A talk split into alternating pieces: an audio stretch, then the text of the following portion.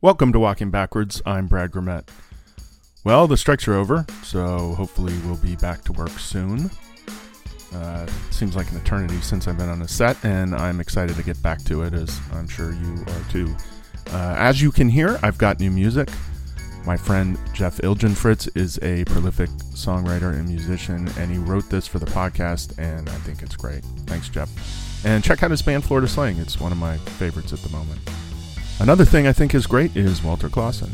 They sponsor the podcast and they support our community.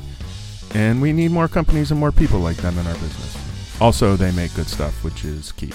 You may have noticed I started an Instagram page for the podcast. And if you didn't notice, you can find it at walking underscore backwards underscore podcast.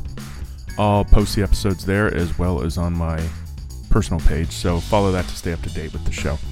And if you want to support the show more than just listening and want some extra content, you can sign up at patreon.com slash walking backwards. My guest this week is Lucas Tomoana. He's an operator based out of Brisbane, Australia. And we met for the first time about ten minutes before the interview, so we didn't really know each other. But he's such a nice and you know, easy guy to chat with that we ended up really getting along and having a great time together, both on the podcast and off. Uh, he also has a podcast called Cinemapodgrapher that I was a part of, uh, a guest on a couple weeks ago. So if you want to hear the story of me uh, taking him and his friend to a Backstreet Boys show in Brisbane after the interview, check it out. Okay, on to the episode.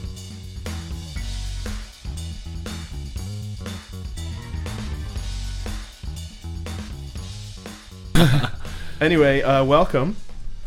Uh, Lucas or L T. Yeah. Uh, pronounce your last name for me, just so I don't. Oh, uh, Tomoana. Tomoana. Yeah, Tomoana. Awesome. Yeah. You're, are you uh, Maori? Or yeah, no? yeah, yeah. So dad's dad's Maori and and mum's Maori, right? Yeah, sorry. yeah, that's right. Some people say Maori, some people say Maori, um, and then mum's uh, Samoan, or people say Samoa, so Samoan. So. Oh, okay. So mixed with Polynesian. Yeah. Oh, cool. Yeah. Cool, cool. Um, these guys the other night. I met these Kiwi rugby players, yeah, and it was late, and we had a few, and they were teaching me and uh, Pat, the guy you just saw downstairs, Pat. Yeah, they were teaching me and him the um, is it Taka? Ha- the haka? Haka shit. Sorry. No, you're right. So we're like screaming on the street and ah, it's fucking awesome. Yeah, yeah. They were super cool, and I kept screwing it up, and they kept like, yeah, it was great, man. It was a lot of fun. Yeah, it's pretty uh, spine-tingling stuff. It's like it's basically a challenge. Like the, you know, um, our people would do it before, for, before a number of ceremonies, but also before they'd go into battle. They'd basically square off with each other, and it's right. It's like a bit of a war cry, a bit of a challenge, and they basically say like, "I'm coming to get you."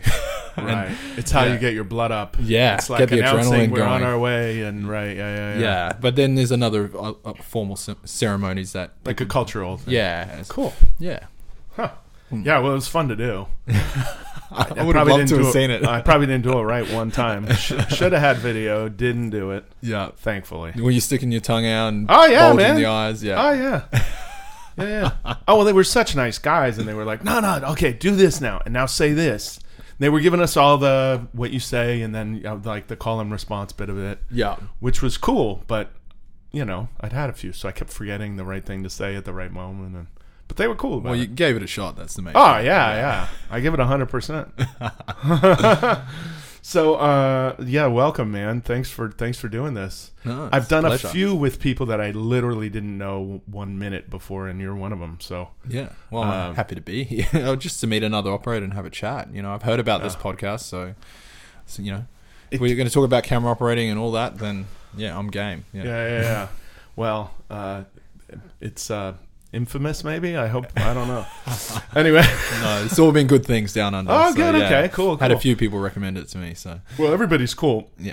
Even if they hated it, I doubt they'd say anything bad because everybody here's so nice. But, um. And people aren't nice in America? I thought. Well, I mean, well, think about it too, you know. We have about three hundred fifty million yeah. right now. Yeah. There's a lot. You of guys people. Have twenty-five? Yeah. You know. Uh, you got a little more space. Yeah, we do. Yeah, so. It's a bit of tension, I guess.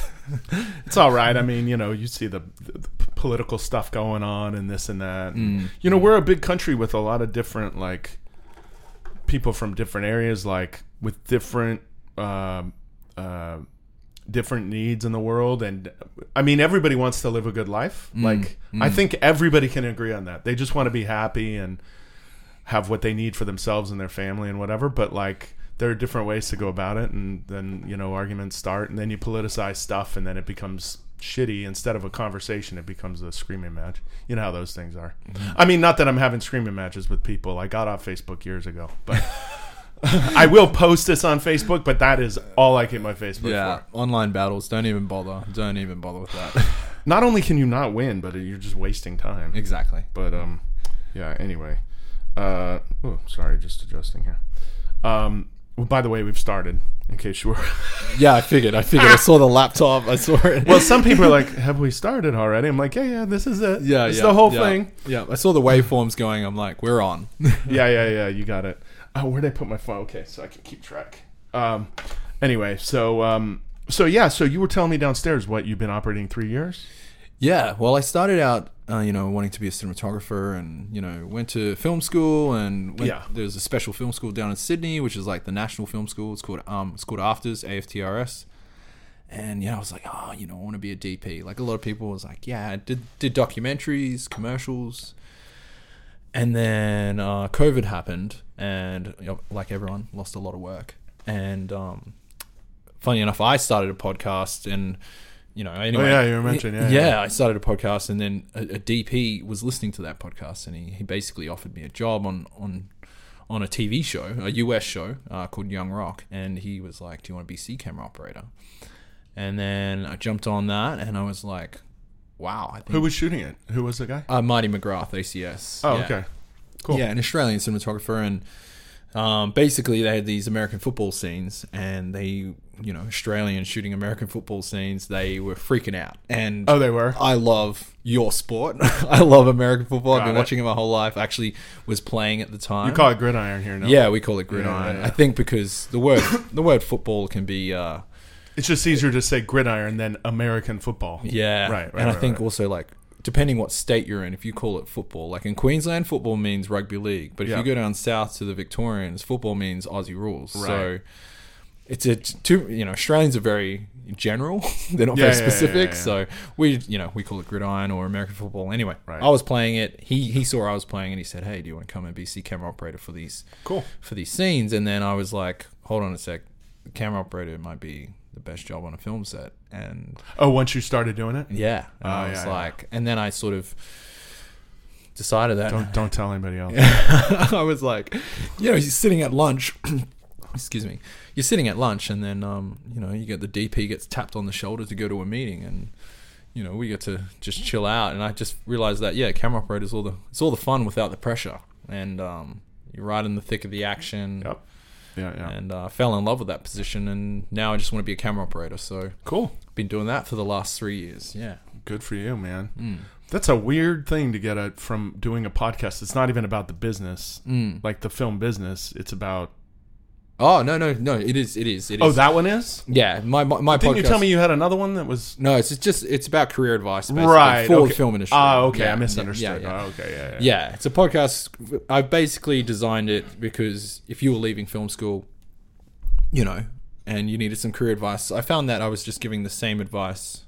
Uh huh. Over and over again to all these young people, and I was like, why isn't why aren't these film schools teaching these kids like how to get a job? Right. And I was like, man, I'll just broadcast this because I really want to help people out. And I just started broadcasting it. And um, yeah, it's just career advice for sort of people in the film industry, um, you know, like how to network, you know, investing in equipment. Uh, you know, we just had uh, my friend on the other day about like stepping up from a camera assistant to D P. So stuff that we think is, you know, just those conversations that we think might be helpful rather than just specifically craft conversations, because I feel like the internet's saturated with talking about craft, because you know if you yeah, yeah, yeah whereas like stuff that's more on sort of the business side, the career side. No, it's a good it's a good thing because you know um they they don't well I didn't go to film school, but from what I see they don't there's certain things that they should teach that they don't. Oh, it's and, um, there's a huge gap yeah huge gap between the real world and film school. yeah Yeah, I, I think more of the schools, it seems like, have started getting people actually working on stuff so that it's not like years ago we had a guy, you know, I was in Orlando and we had a uh, we had a guy come as an intern mm. from the film school, mm. and uh, and somebody asked him, I can't remember who said, uh, "Oh, can you uh, grab that C stand for me, bring it over?" And he goes, "Oh, I don't do that. I'm a director." Oh,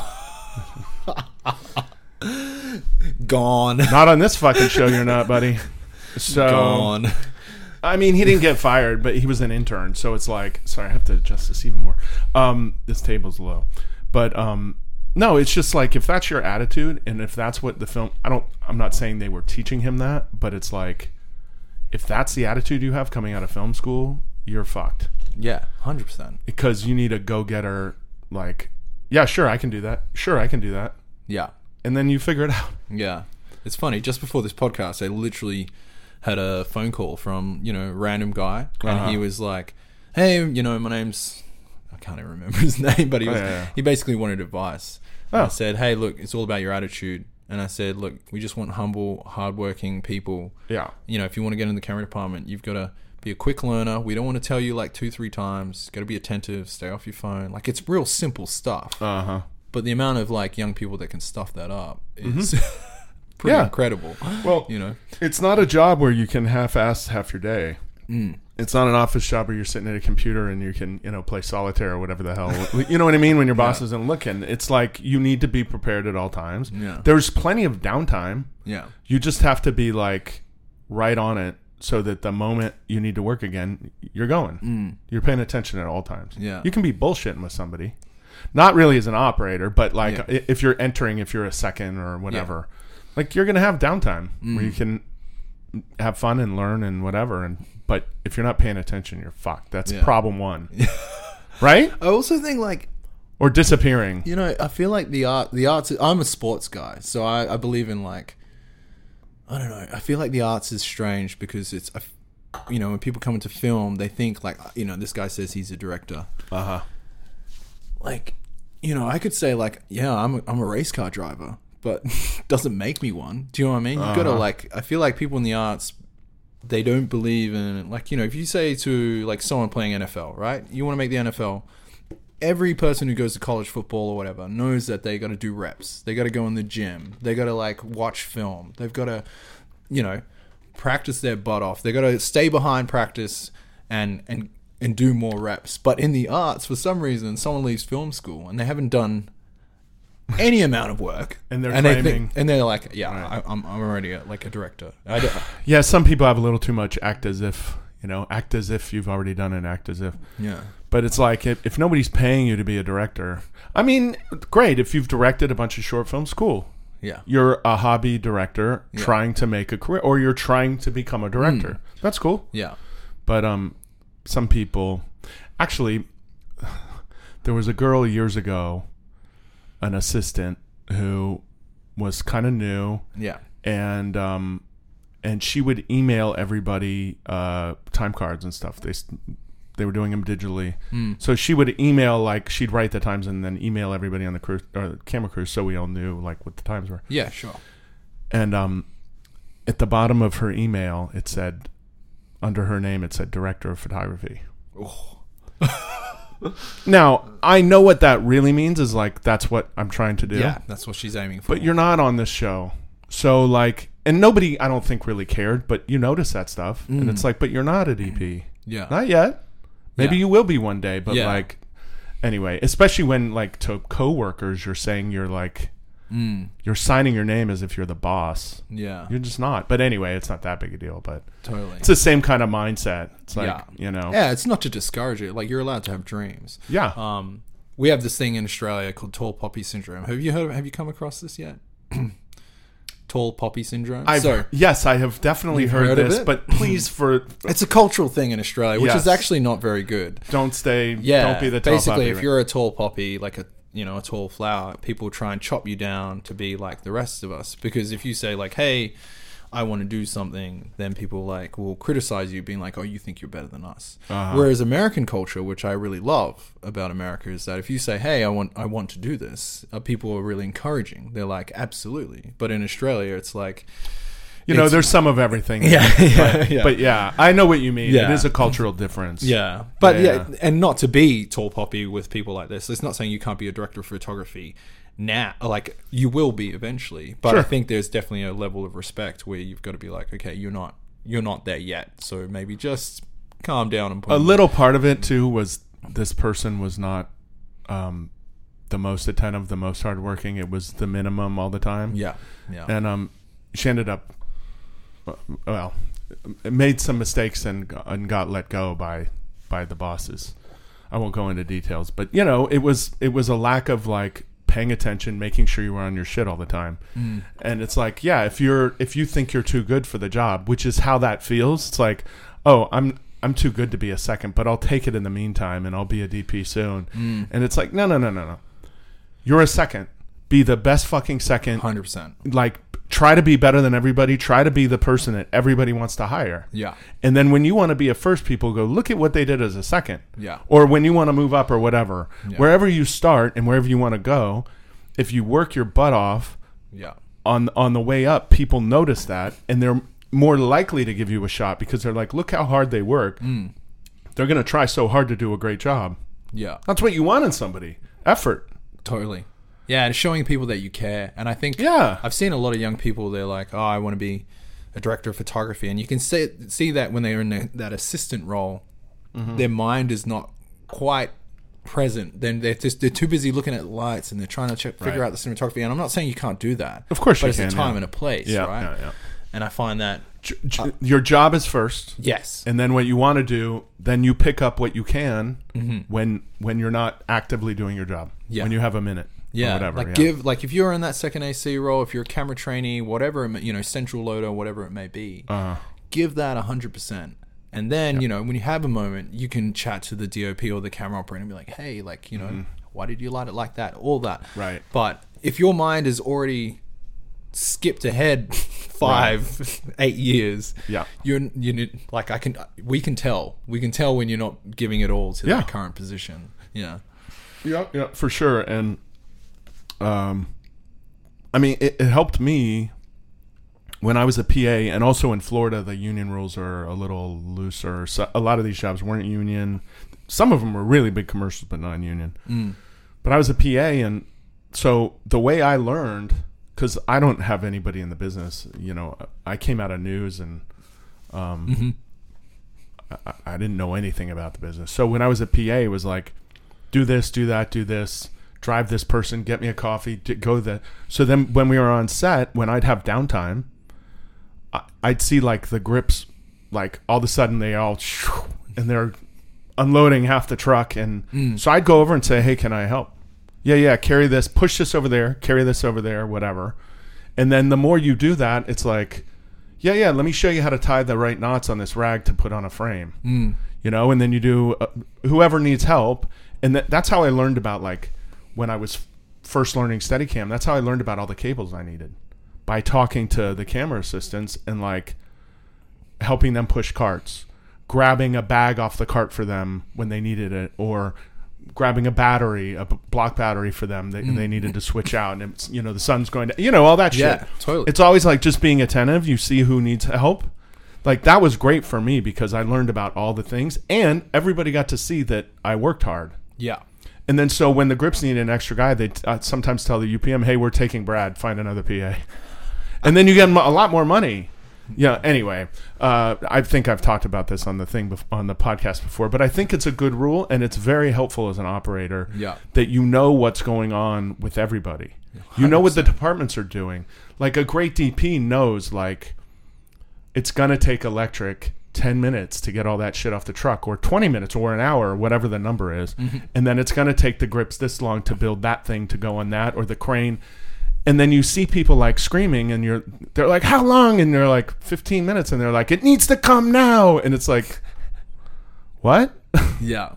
Yeah. You know how, you should know how long things take. Mm. Same with A Ds. It's like, I don't know. Anyway, you know, you know how it is. People, people should know and pay attention, like, because this impatience and whatever, like, stuff takes time to do. Yeah. So don't act like it doesn't. Don't get mad at somebody because it takes twenty minutes to build a crane or whatever. Mm. Yeah. Anyway. I think I'm rambling now. The, the, those years where you are, you know, say a P A or mm-hmm. you're a trainee or whatever it may be, you're like, I like to say, you got to you got to be listening and learning before.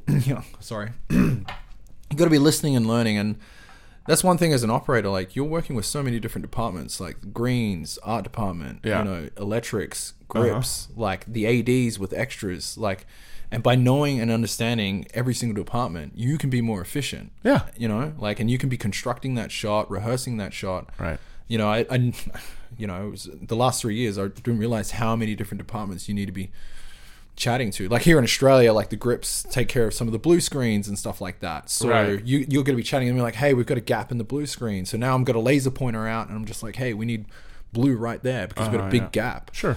Um, yeah. So many different departments that you've got to mix and learn with. I mean, yeah. work with, and I wouldn't have known that unless I'd like done those years and years and years of like helping right. different departments out. Yeah, yeah, yeah, yeah. No, it's good. It's good. It's good training ground, and you know, I, I never wanted to be. It's funny, I never wanted to be in the camera department because I started shooting news. Wow. For C B S in the nineties. Yeah. And so I wanted to have my eye on the eyepiece, and I would talk to the assistants, the good ones that had been around for a long time that I knew, mm. and they're like, yeah, you know, you might spend two years as a loader and then five years as a second and then maybe ten as a first and then maybe at a certain chance you'll get a chance to operate. Mm. And I'm like, yeah, I don't, because they don't really have a lot to do with each other. I mean, I've loaded mags before and this and that, but I didn't want to, I didn't want to have to do that whole thing. And, mm. and now it's, now it's way different. That was more of an old school mentality, is like you earn your way to operate. Yeah. And now it's just like people jump in and do it. And it's like, if, if you're decent, and you can get work, the more work you get, if you're if you're doing good work, you'll get more work. Yeah. I was literally just chatting to a young guy before and saying that, you know, going up the ladder was a very, you know, it was a tradition that was great, but it's, uh, it's no longer that way in today's world. Like, we're seeing operators come in from like reality T V and things uh-huh. like that. I think as long as you can learn those systems and processes on that film set and, you know, work with those departments, you know, and if you're a B or a C cam operator, not not annoying the A cam operator, yeah, yeah, yeah. then I think you'll be fine. Like, sure, panning and tilting, all that, production mode, man, that's yeah. pretty stock standard. But I think there's all the other things that come with camera operating, like managing your team, managing time, mm-hmm. um, you know, making sure you're getting like your rehearsals in so you get it on take one, those things. That's yeah. stuff that, you know, that really matters. Well, especially as A, but also as B or C, like figuring out the dynamic between the director and the D P. Mm, mm. Like, you figure out pretty quickly, like, how much a particular director, whether you're on a series where it's changing or you're on a feature, like how much they like to tell you exactly what they want mm. and how much it comes through the D P. And then it's always different, you know? Yeah. Sometimes it's like ninety-nine to one. Mm. Sometimes it's fifty-fifty. Sometimes it's ninety-nine to one the other way. Yeah. It's like, you know... And then some don't want to hear your ideas about anything. And then some want to hear your ideas about everything. Mm. Figuring that out really fast mm. is important. And, you know, you said, oh, the panning and tilting is stand, stock standard. Um, I think so, but also not everybody, not everybody can, like, um, what's the right word? Because at a certain point, after years and years, it becomes like a robotic thing. Automatic, it's like, yeah. You know, it, it, it, and you start to think about other more important things. It's like early on, you're like, oh, where should I? Um, like, you have to think about composition. Yeah. And then later, like, once you figure out what the boss is like compositionally, yeah, then you just, it's just an automatic, um, you know, not completely, but like you, you don't have to think about it a ton mm. to just do that and then worry about like, oh yeah, I gotta, I gotta squeeze my seat in as we go past this thing because the wall's right there and I will, I'll slam into it for that part of the show. You know what I mean? Like if you're doing a long dolly move or just something, or you're doing Steadicam and it's like, you know, as I pass this, this, because I don't like to be dragged around. Yeah. So I use a lot of, um, I l- use a lot of like peripheral visual cues mm. to go through. Obviously, it's very nice to have a dolly grip helping me and making sure I don't run into shit. But like, just knowing that, like, okay, in one second, I got to go, okay, and then you make a turn. I can think about that stuff, and the composition stays nice. Somebody said to me years ago, it's like, if if you're trying to learn Steadicam and how to compose a shot at the same time, you're you're you're in for a, a hurtin'. Mm. You should know very well. Even still photos. Go yeah. take whatever. It doesn't have to be. Now it's super easy. Go shoot all kinds of crap on your phone. Yeah. See what's good and what's not good and why it's good or why it's not mm. good. And, you know, I mean, you can probably take film school on YouTube now. Like, oh, man, there's so many resources out there. Like, right. Yeah, there's this podcast. Like, but going back to, like, practice. Like, By yeah. the way, you want a bourbon? Yeah, sure. I'll go. I'll go. I brought a couple of bottles. What do we got here? From the U S Oh, here you, we go. You I'll pick. Like, that's a California bourbon. That's what do you... Oh, my gosh. I drink both. I like both. So you you pick one, I pour. You pick, I pour. You know what? This, you can have one of each. You can have five of each. It's fine. Oh, man. This is a hard choice. What do we got? Lost Republic. I say you start with this one. Yeah, all right. This start is a little birdies. Sweeter, slightly smoky. I'm a I'm a bit of a bourbon head. Oh, so. God. Is this podcast going to get a bit more... I get a bit more... Slurs that's, going towards the end. Uh, that's what happens. Yeah. It's okay. Just ask Ron Baldwin. Uh, um, whoa, Ron doesn't. We? Ron where doesn't remember we? The podcast. By the way. uh, anyway, and here's a water if you need one. Oh, thank you. Sure. Ooh, that was ooh, that. I don't have my padding here in this. Uh, oh, location. Cheers! Oh, cheers. Cheers! Thanks for that. How's Welcome that? Down under. Is it all right? Yeah, it's good. Came from came all the way.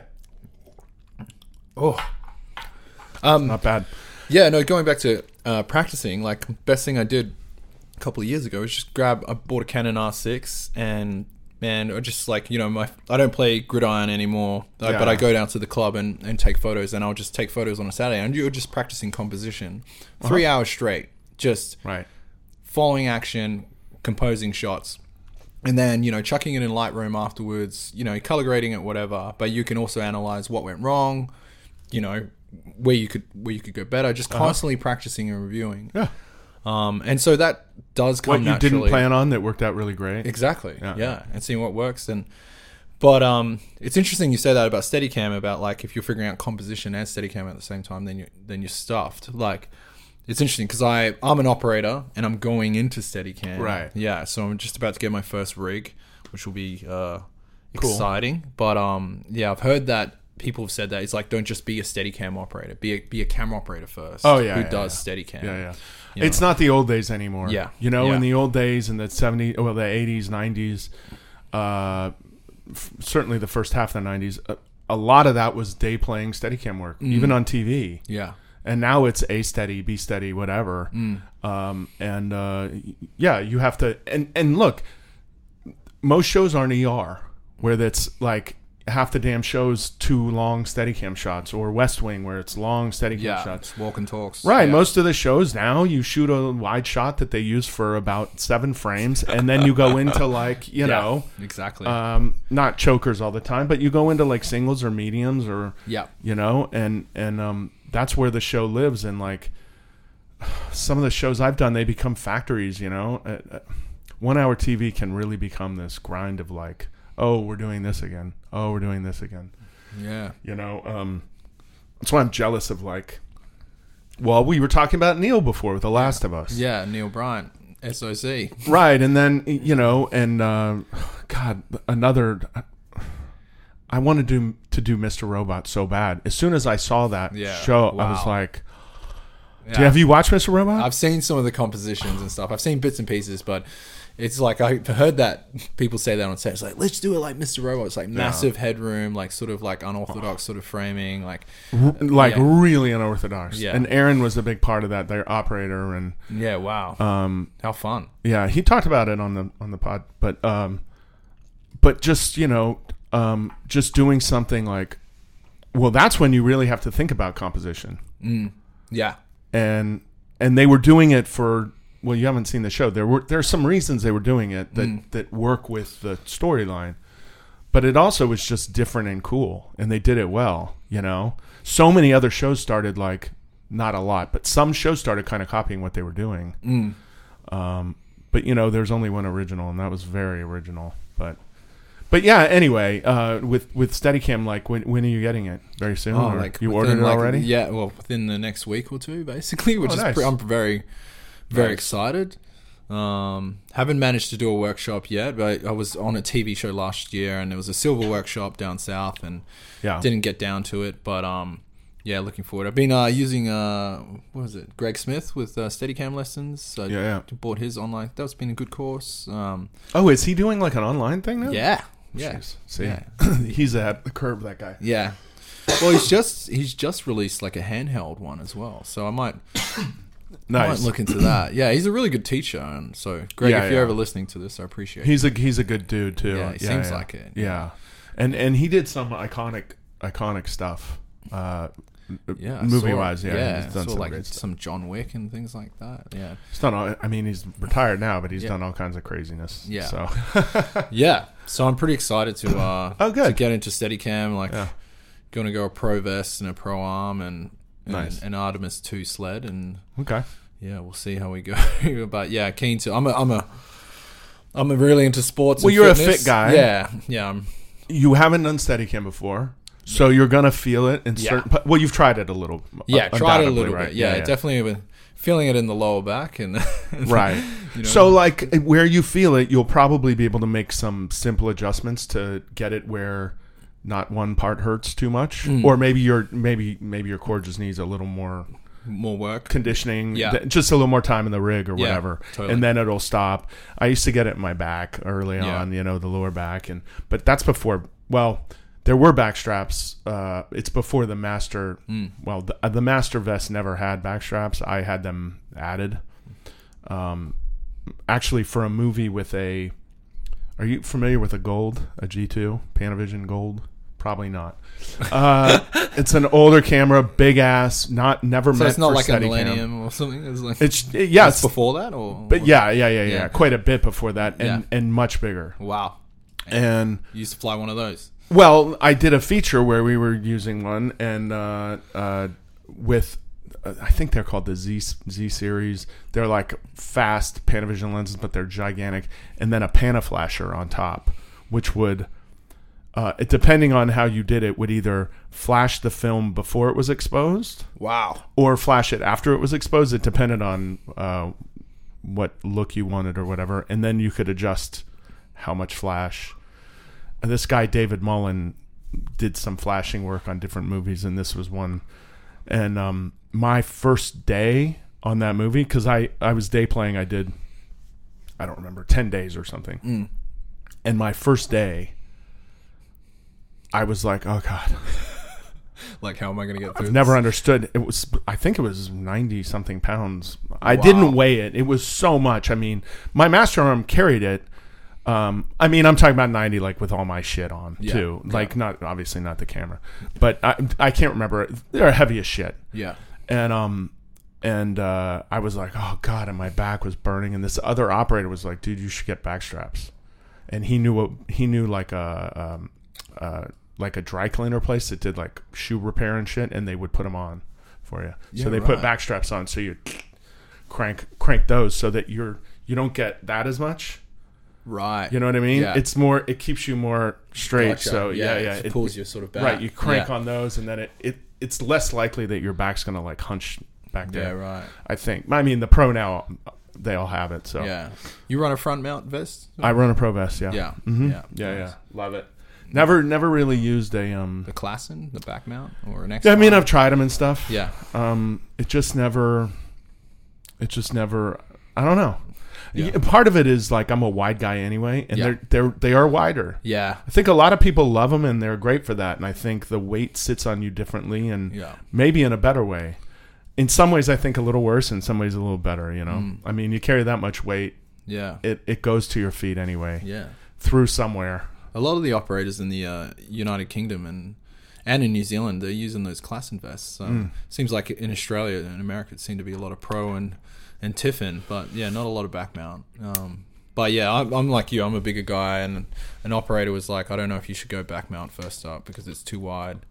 Mm. And uh, he said, yeah. So I'm going to give front mount a go and um, just practice with that because he was talking about like doorways. Here's the thing. Even if you become like a back mount most of the time guy, yeah. you're going to want to have a front mount vest yeah, too. Yeah, that's exactly what he was so saying. So get a Pro Vest, the best best, best vest by a mile. Mm. Um, how tall are you? six three six three okay. You should probably get the uh, the drop the down. The drop down? The Walt, is that from Klassen as well? Is that the drop down? Yeah. Yeah, yeah. yeah. Um, I have the, I think it's, They make a few different ones. I have the biggest one. Oh, yeah. Um, and it puts my arm where I was used to. So it won't affect you much because I was used to having my the arm ride at a certain level with my Master Vest. Mm. And with the Pro Vest, the socket block is higher. Yeah. I the Master Vest was down here. Yeah. What was technically adjustable, but the adjustment never worked that great. And it would always just end up falling all the way to the bottom. Mm. Yeah. So you ended up, most people ended up riding it down there because it's going there anyway. Yeah. the, but the Pro Vest is like hard mounted right here. Mm-hmm. And then that drop down puts it right here. And for me being tall, so many actors are five, oh. six, five, oh three, whatever. You end up going down. And so if you can if you can ride the arm at the place you like it best, yeah, um, without having to shove the rig way down. Anyway, yeah. for me, it's fantastic. And mm-hmm. other people I know, I, actually, I know a lot of people who maybe don't use them all the time. Some do, but some have it and use use them quite often. It's a good tool. Mm. So mm. you might want to... Like that might be first off. I don't know. See how you feel with. Yeah. See how you feel first. Yeah. But don't buy anything you don't need. Don't just buy shit to have shit. Oh no! I just figured, you know, do front mount. I haven't got a vault yet. I'm just gonna practice without the vault. Um, because I just want to. Because I know that definitely do that. Yeah, because yeah. I know that th- I've heard that thing can fail quite a bit. So, um, well. Yeah, has its moments. uh, yeah, yeah, yeah. And I'm sure it does. I, I don't know. For me, it's like, you know, you've got a manual license and you've got an auto license. And I feel like I need to learn manual first. I need to drive stick. Right. You know, so I'm going to learn that, force myself to learn that. Then I'll sort out getting a vault later. You so. should definitely do that. Yeah. Um, and how long do you plan to practice and oh, man. fuck three, around before you look um, for work? Maybe like, I don't know, three months, six months. I don't know. I'm just going to be in that rig every day. I'm pretty, I'm a bit of a psycho with fitness. So like, okay. I love getting up in the morning. I go for a, I went for a run this morning and then I do strength training in the afternoon. So I'll go for a run and then I'll hop in the rig, spend some time in the rig. Yeah. And uh, yeah, I'll just keep doing it over and over till it's muscle memory. So there was a guy, God, I'm blanking. Was it Bob? Shit. I'm totally blanking. He was. He lived in Tampa, Florida. Mm. He was a Steadicam operator. He, I, I don't know if he had lived in other places, but he was a, he'd done some big stuff. But people have told me in Florida that he would run. He'd put the rig on, the camera and everything. Oh, wow. He'd and, run with the rig. And do a do a two-mile run or whatever. And then and then do... He would go on like... Uh, Like, he'd go to, like, the playground or, like, parks and stuff and, like, run over picnic tables up and down and over them and shit like that, all with the rig on. That's a thing? For wow. him. For him it was. Wow. Uh, I, I'm not saying you should do that, but, um, yeah. he, you know, I think he was in great shape. Yeah. Um, wow, that's incredible. But the more time you spend in it, the more used to it you're going to be. And, yeah. you know. Um, yeah, different sort of muscles and all that. Like, yeah. Because people are like, oh, you're a big guy, you'd be good at it. And I was like, well, the more I hear about it, like being big doesn't really matter. It's more like endurance and all these sort of fine-tuned sort of muscles. I think it can matter a little bit. Yeah. I mean, I don't think it matters whether you're good or not. Yeah. Um, actually, I know it doesn't. There are plenty of shorter guys who are fantastic and yeah. then super tall guys who are fantastic. Yeah. Um, but uh, I think, you know, body weight to rig weight, mm. I think... You know, it's more impressive when smaller people are good mm, mm. because they're carrying like a heavy, a higher percentage of their own body weight around. So, I mean, for me, I'm six five, two twenty-five. So when I'm carrying sixty-five pounds or whatever, it's, um, you know, I, it's taxing uh, eventually. But for somebody who weighs one sixty, it's going to be even more taxing. It's yeah. just, I don't know. Anyway. I think it's an advantage to be big. I, just a lucky advantage. I don't think it'll make you a better operator at all. Mm. I just think it will make your endurance endurance better, quicker, maybe. Totally. We just um, I'm part of the uh, the A C S, the Australian Cinematographers Society, and we just did a. Well, la di da.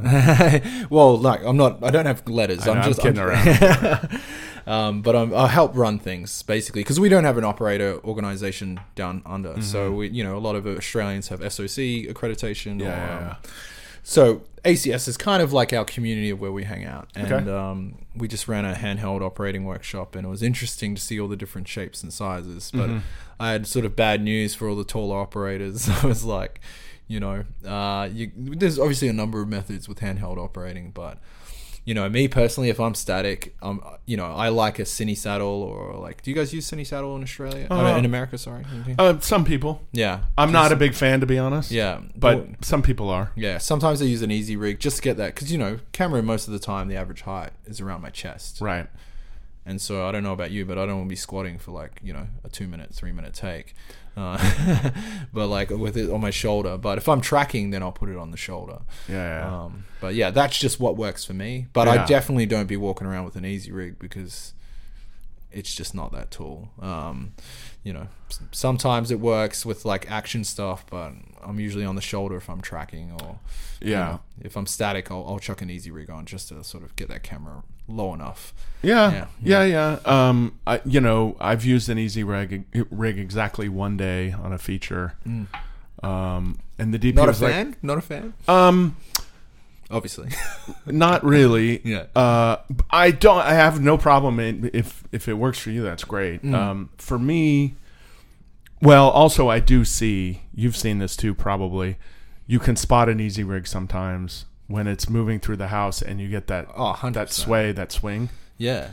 And um, but even like fore and aft as well. Like it's a it's bobbing yeah. up and down on yes. a, on a on a rope basically. Yeah. yeah. And we, yeah. if you're trying to move fast with it and stuff, it can mm. be.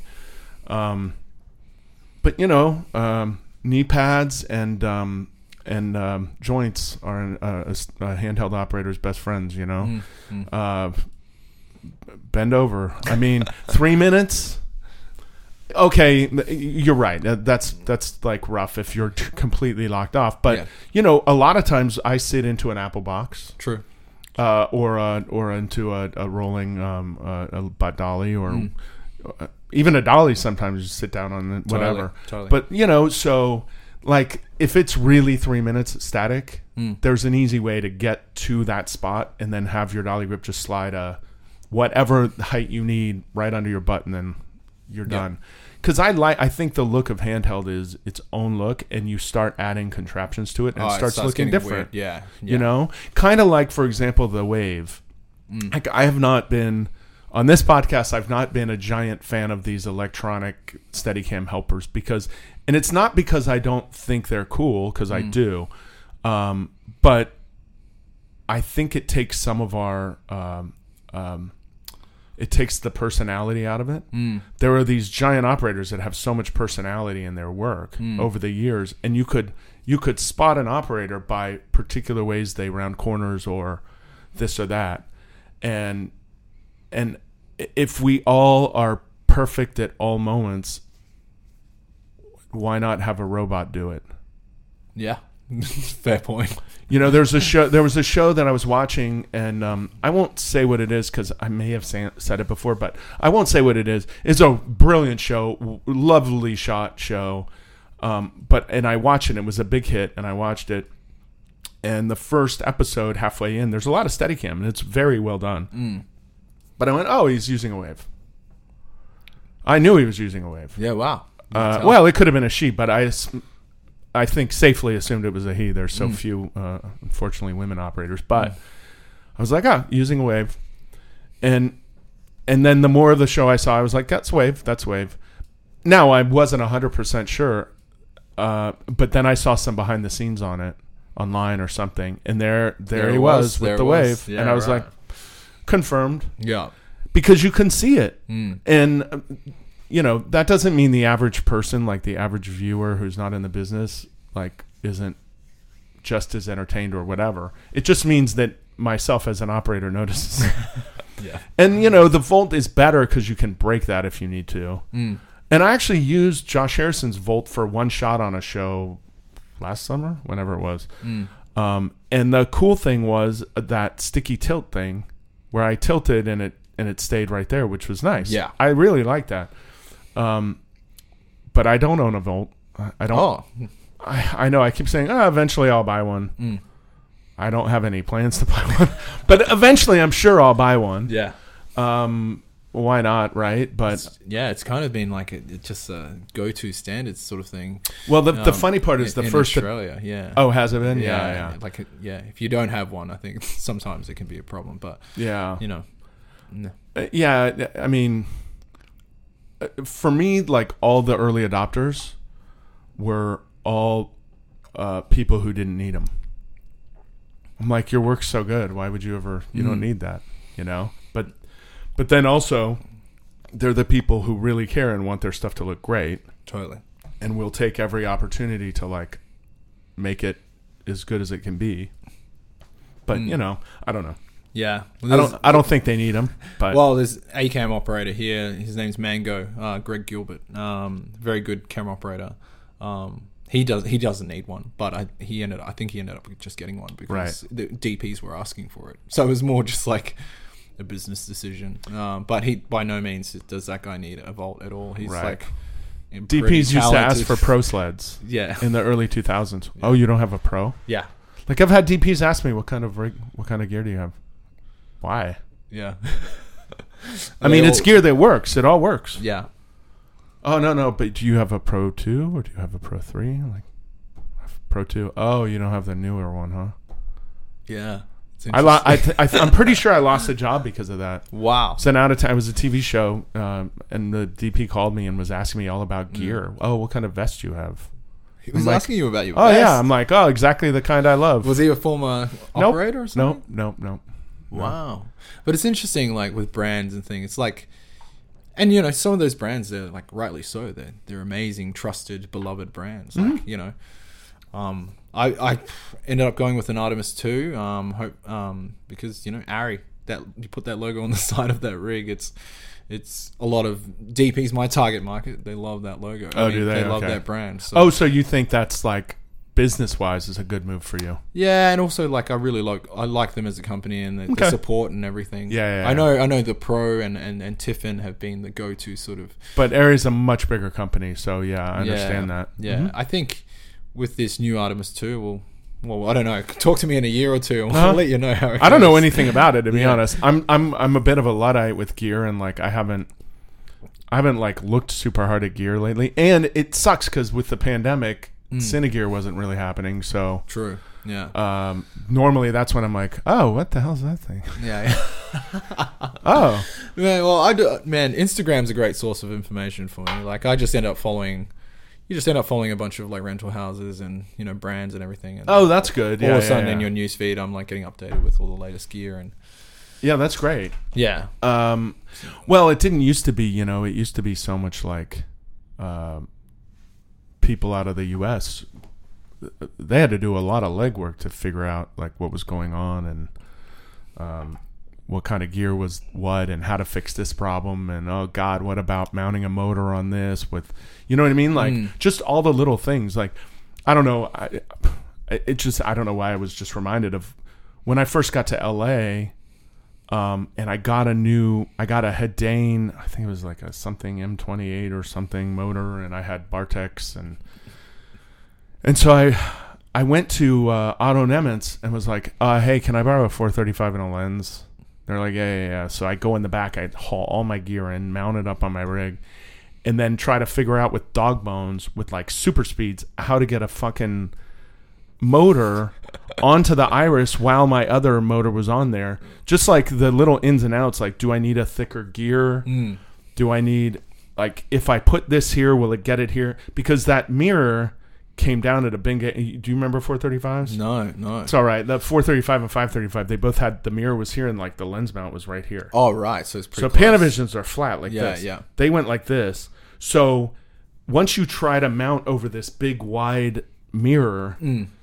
you end up uh, dog bone this way, oh, post of off, then you mount on that, then you got to have this. The mirror was sticking out the bottom. Right. I remember. Yeah. Right. Sorry. Film was right on the, when I was starting. No, I understand. Yeah, I understand. Yeah, yeah. That's why I'm explaining it. Yeah, yeah. And then like nowadays it's like, oh, you want to mount top, bottom, sideways, wherever, you know. Yeah. But back then like mounting on the top, they didn't have all that shit. Yeah. So like there were like one place where the rods went. So then you had to build off the rods, and then mm. you had to make sure it was all strong enough, and you'd crank it with an Allen, you know. Yeah. And then anyway, because it's like you can't figure out that all that shit on day of. It might take you an. Oh man. Some of that oh, stuff no. is like figuring out an hour. Like what side do I need to come from to make? Yeah. You know, I'm, I make it sound a little more complicated than it was, but it's like, oh, I need another dog bone and another uh, rod. to make that work, and then you'd go order that shit, and then you'd go back and okay, now it works. Because you're gonna get called for a job with that camera. Every, especially when new cameras would come out, it's like, okay, what's the what's the weirdness with this one? Mm. What do I have to figure out here? That you know, totally. So um, different cables, different plates. Yeah, yeah. The, the cables and the plates were kind of easy because like there are people who like do that. True. It's just like a matter of like logistically. Nowadays, every single assistant. Well, I don't know about Australia. Is it true? Tell me if I'm wrong or not. Mm. They'll have either a Preston or something. Yeah. Um, yeah. Maybe they don't own it, but they get one from the rental house for full-time use, not... Uh, most most assistants own their own sort of okay. uh, fizz, you know, they're just sort of mm. remote focused. A lot of people running uh, light ranges are becoming pretty popular. Um, yeah. So Preston and, uh, you know, a bit of Teradeks, but also yeah. Arri High Fives. Yeah. And, and there's What's a lot an Arri High Five? Arri High Fives. Their latest handset. Their latest handset. Oh, it is? Which is in the Arri ecosystem. Right, right, right, right. Um... But yeah, it's generally like Teradek or, or Arri High Five or uh, all the um. What what Teradek? Uh, Teradek. They does make their, a they yeah. make a fizz now. Yeah, yeah. Oh, weird. Okay. See, this yeah. how little I know.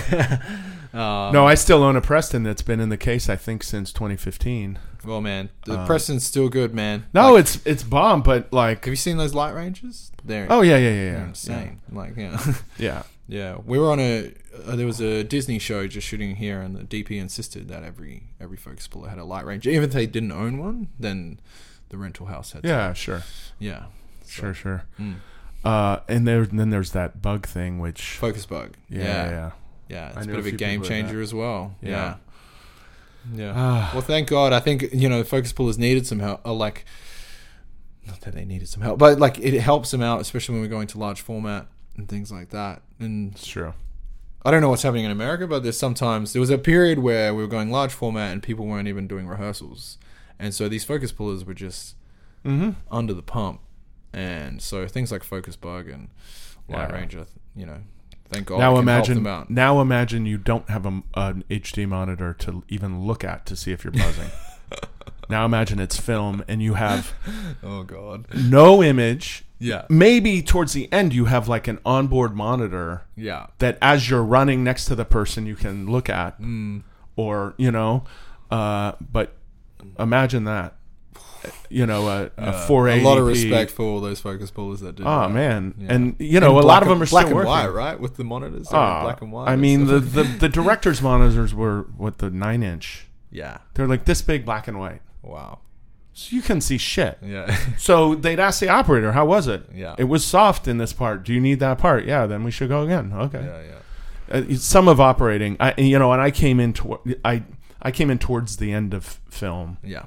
Um you know, in like the late nineties, early two thousands, and mm. I've sh- I've shot plenty of film, but like H D was coming the whole time. The mm. whole time coming coming coming. Yeah.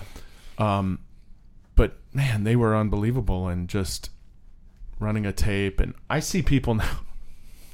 I see people now with lasers, like, and running tapes, and I'm like, you're staring at a, like a twenty-four inch monitor from a foot away, and you have a focus assist. It shows up green as hell when you're when you're good. Yeah, and you're running a tape.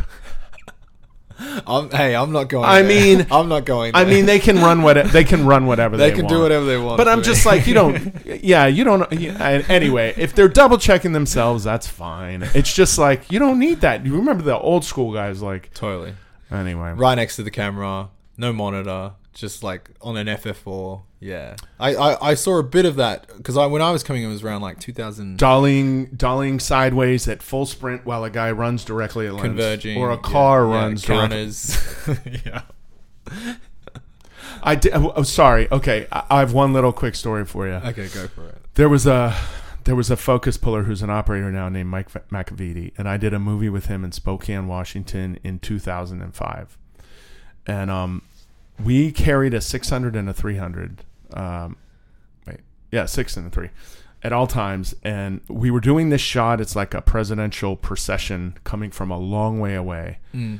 And I'm on the six hundred with Mike, and he's got to turn the knob backwards. There's a reversal gear because it's one of those old Nikkor, I think. Oh, right. So it doesn't turn the same way. Yeah. He Not, has no monitor. So backwards. And we're shooting. The shot starts, like the vehicle starts, I'm going to say five hundred meters, five hundred yards away. Yeah, yeah. Ish, and then it goes down where it disappears down a little hill, oh, and no, then comes and it back comes up. up over the crest. Yeah, exactly right. And he's got to know where it is. Right.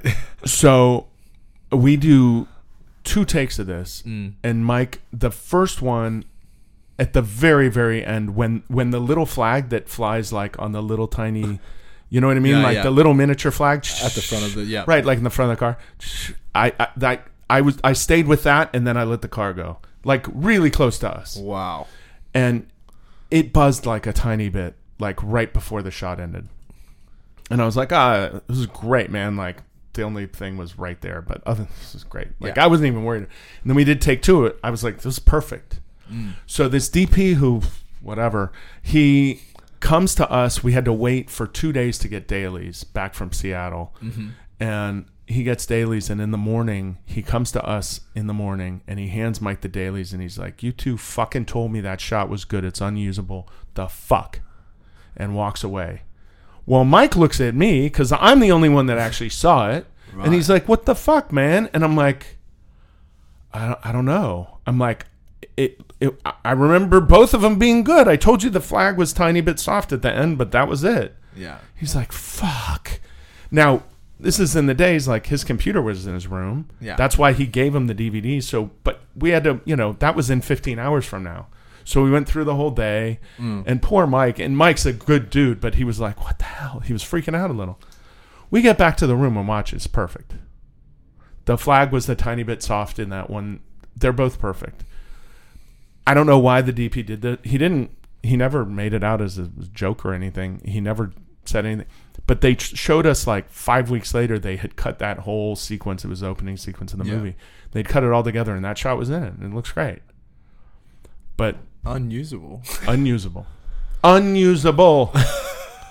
Well, it, to a point where power, Mike was... Power trip. Well, Mike was w- was worried because it was this production company owned... Uh, we had four or five cameras on the show, and they owned them all. He's like, I'm thinking I, I got to send that camera back to... Like, I got to send it down for service somewhere in L A. Yeah. Or maybe Seattle, and be, because maybe the flange depth, depth yeah, is fucked. is out. Yeah. He's like, because if it looked good to you, and he says it's unusable, there's some disconnect. Then we watch dailies, and it's perfect. We're like, okay, so okay, Chuck.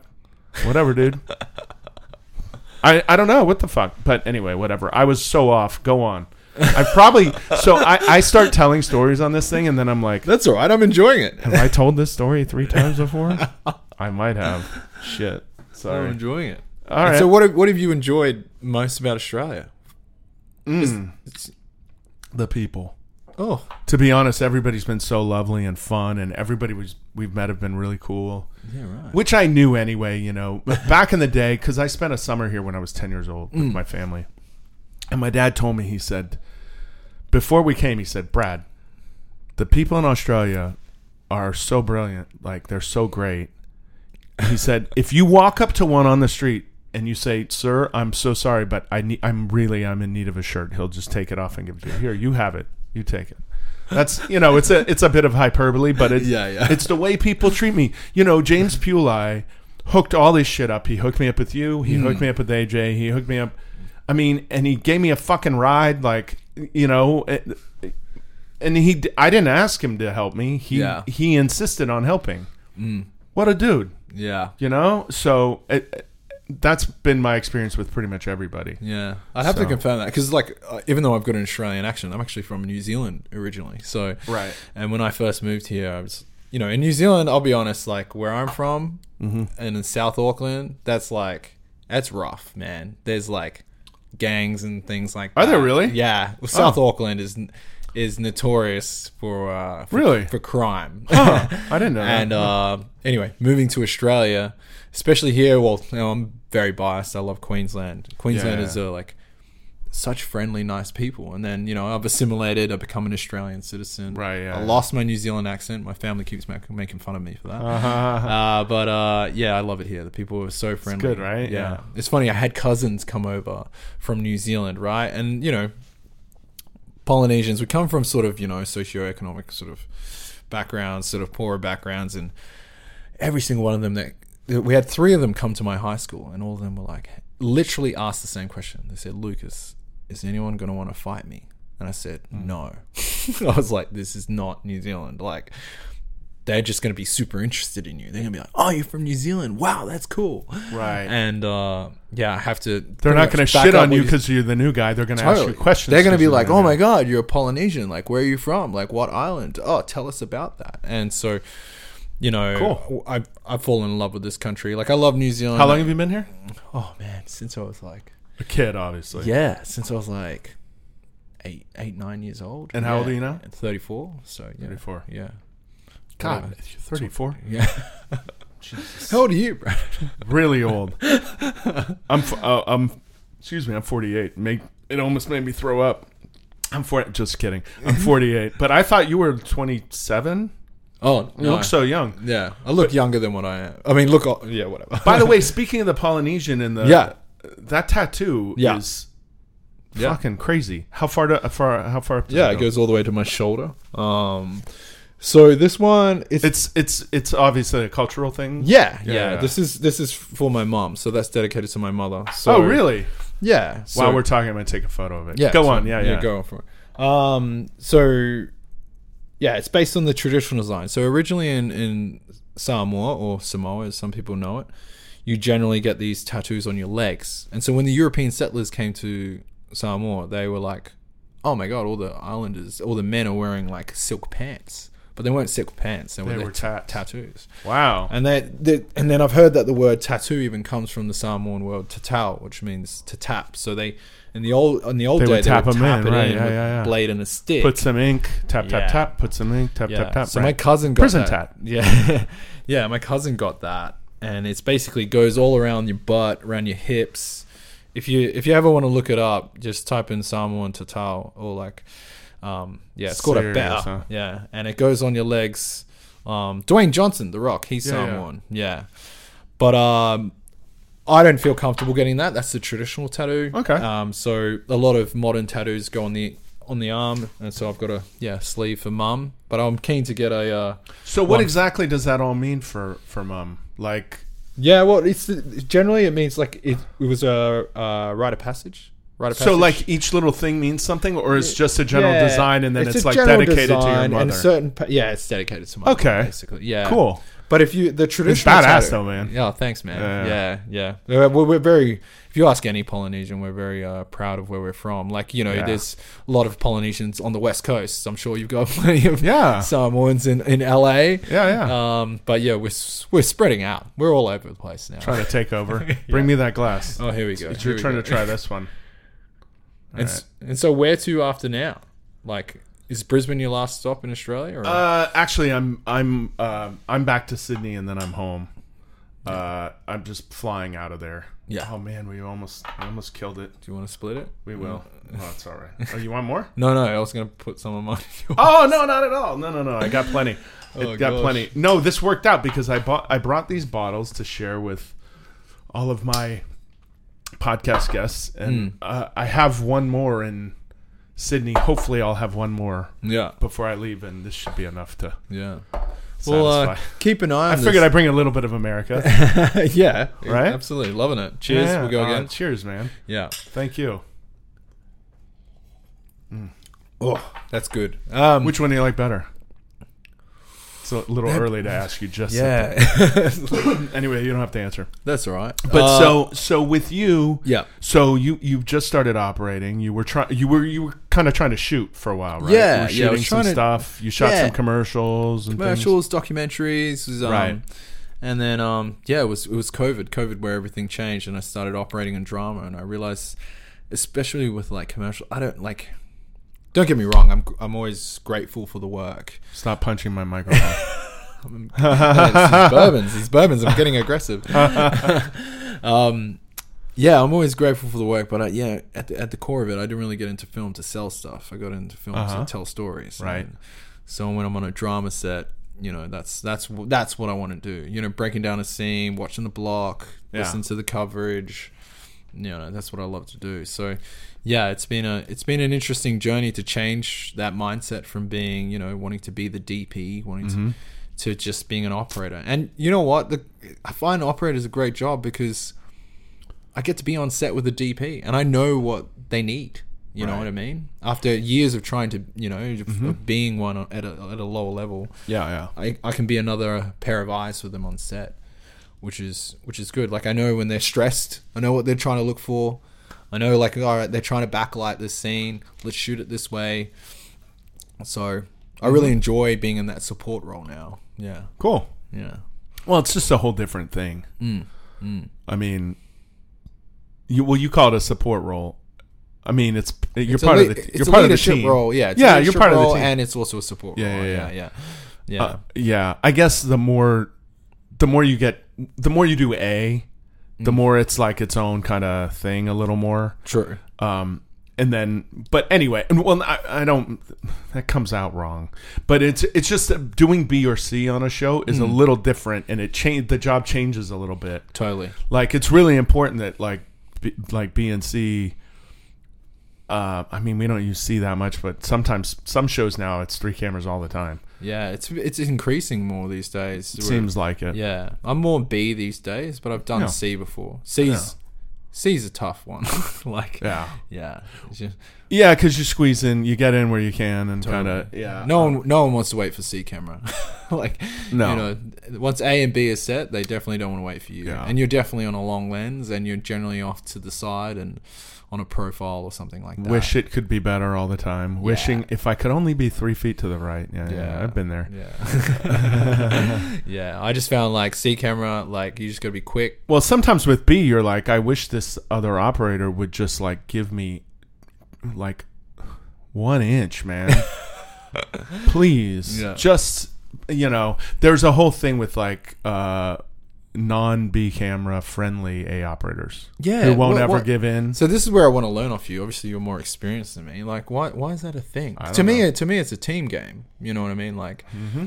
A and B should be working together. And more these days, I'm, I'm from what I'm hearing and from my own experience is that you've got A and B, but they're both very important shots. Yeah, you know, directors are giving the B camera a, a like you know a certain part in the scene that's like a hero shot. Like, well, sure, so, and the way things go now, especially in T V, you end up cross-shooting a lot of stuff. Yeah, totally. So, okay, yeah, like A is on number one, but B's on number two. Yeah, yeah. So they're both just as important. Mm. Um, so, but so anyway, I mean, on features, I've.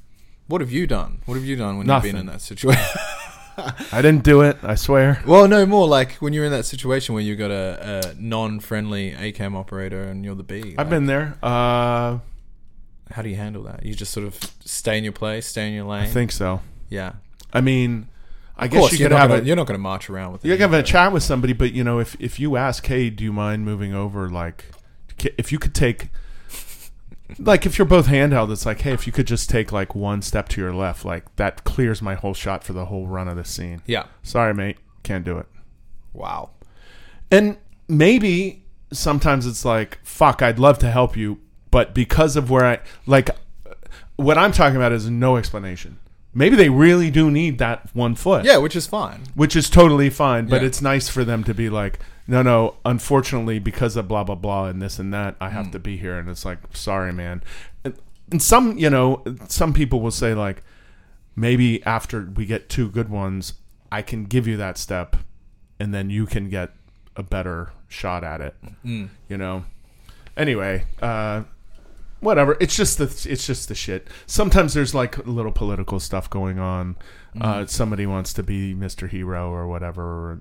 That happens sometimes. Yeah. Um, just the way things are. I, I like to be as friendly as I can with everybody. Yeah. Actually, I've been doing it so damn long now that it's like I've decided life's too short to work with assholes, and so one hundred percent right. And like no matter what crew you're on, there's most likely going to be at minimum two or three No, that you're not. Not I'm not talking about on the camera crew. I'm just saying in a general sense. Like, oh yeah, one or two or three people on the crew that like maybe oh. you don't vibe with or whatever, or one hundred percent. Or kind of sometimes they're just straight up assholes. Yeah, film crews are an interesting experiment because you're just like, let's put like sixty to anywhere to like one hundred, two hundred people in the one couple, like in a couple of studios for six mm-hmm. months, and let's see what happens.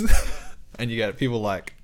There's a reason people have made like reality shows out of like filmmaking, like Project Greenlight and shit. Oh man, because there's so it, much drama. Well, there's I, I mean, there doesn't even have to be dra- that much drama. It's just like there's so many different dynamics. Like yeah. I know that person from this show, that person from this show, that person from this show. It's probably more in L A because it's so much more concentrated. But yeah. like. Everybody knows somebody through a different thing, and then you know that person a different way. I know that. So, like, yeah. the dynamics are so wacky. one hundred percent. And then if it's going to become, like, drama or political, like, cliques start and this and that, and it's like... Or people just tend to hang out with each other more. That's not drama. It's like they, they'd like to have lunch together. Great. Mm, mm. Some people want to have lunch alone. Some yeah. people want to, you know, whatever, whatever the thing Sounding is. Sounding like some high pe- school all over. Yeah, but some people want to have a nap. Yeah. Some, pe- you know, and you've kind of figured that out or whatever. And like, mm. um, yeah. Managing personalities is, yeah, is, yeah. I think is a big part of being yeah. like just, well, m- most head of departments or any sort of leadership role. It's like, yeah, you're like, right, you know, these, these people don't want to bring this out of the truck, and this actor doesn't like doing this, and mm-hmm. you know, this person prefers this, and I feel like it's just constantly a juggling act mm-hmm. of just like making sure everyone's happy. Yeah, yeah, yeah, yeah. There's a show. I'll be very vague. I worked on it a long time ago, mm. but it's a it's been a long running show, and there's a star of it who will only work uh, three days a week, nine to five. And they, this person makes a lot of money.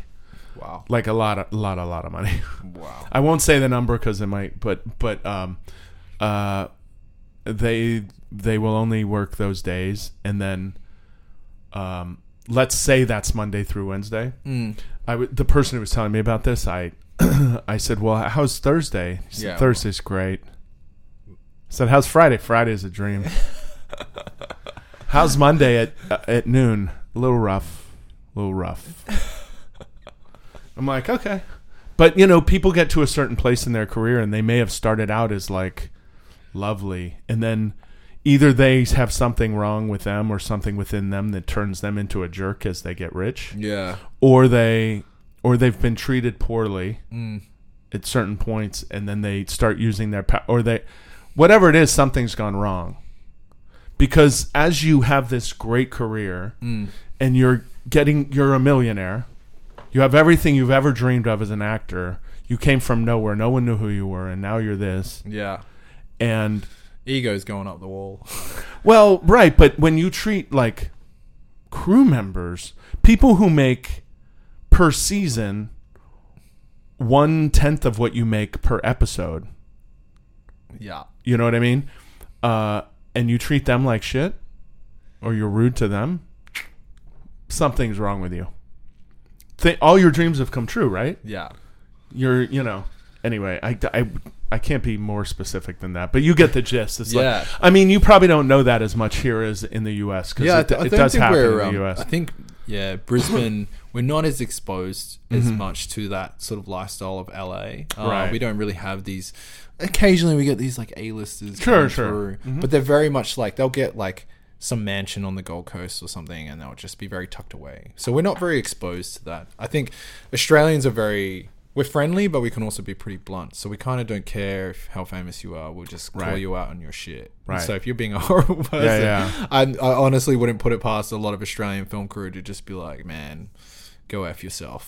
Right. Like, so go go go back to your trailer and uh, fuck yeah, off over yeah, there for a yeah. while. Don't yeah. get me wrong. We love everyone that comes here. I but understand. If, but we... Uh, yeah, but you, you can only treat someone yeah. the way, you know, if they treat you poorly. Yeah. Uh, yeah. I and I think because we don't deal with A-listers all the time and we know they're just going to go back overseas, we're very comfortable. But I'm like, not even talking about necessarily A-listers. Yeah, right, right. Like, you know, I'm not talking about Tom friggin' Cruise or, mm. or whoever. Mm. Like...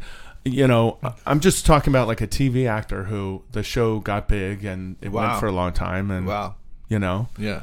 Um, this is not somebody who's done like big movies every summer when they're off the T V. Like, yeah, this is it for them. Yeah, wow. Like, you should be grateful and happy and cool. Like, I don't know. I mean, look, look I was telling, um, I was telling A J, I don't either on or off the podcast, but I was gonna try to get in touch with Luke Hemsworth because I did a movie with him like right before the pandemic. Nice. And he's brilliant. Yeah. Loves to go out and have drinks. Actually, that whole cast on that movie, for the most part, like to go out and uh, play pool and have a drink, mm. and it was a lot of fun. And we were in the middle of Uh, rural Oklahoma. Yeah, no. Lovely place, but like there was one bar to go to.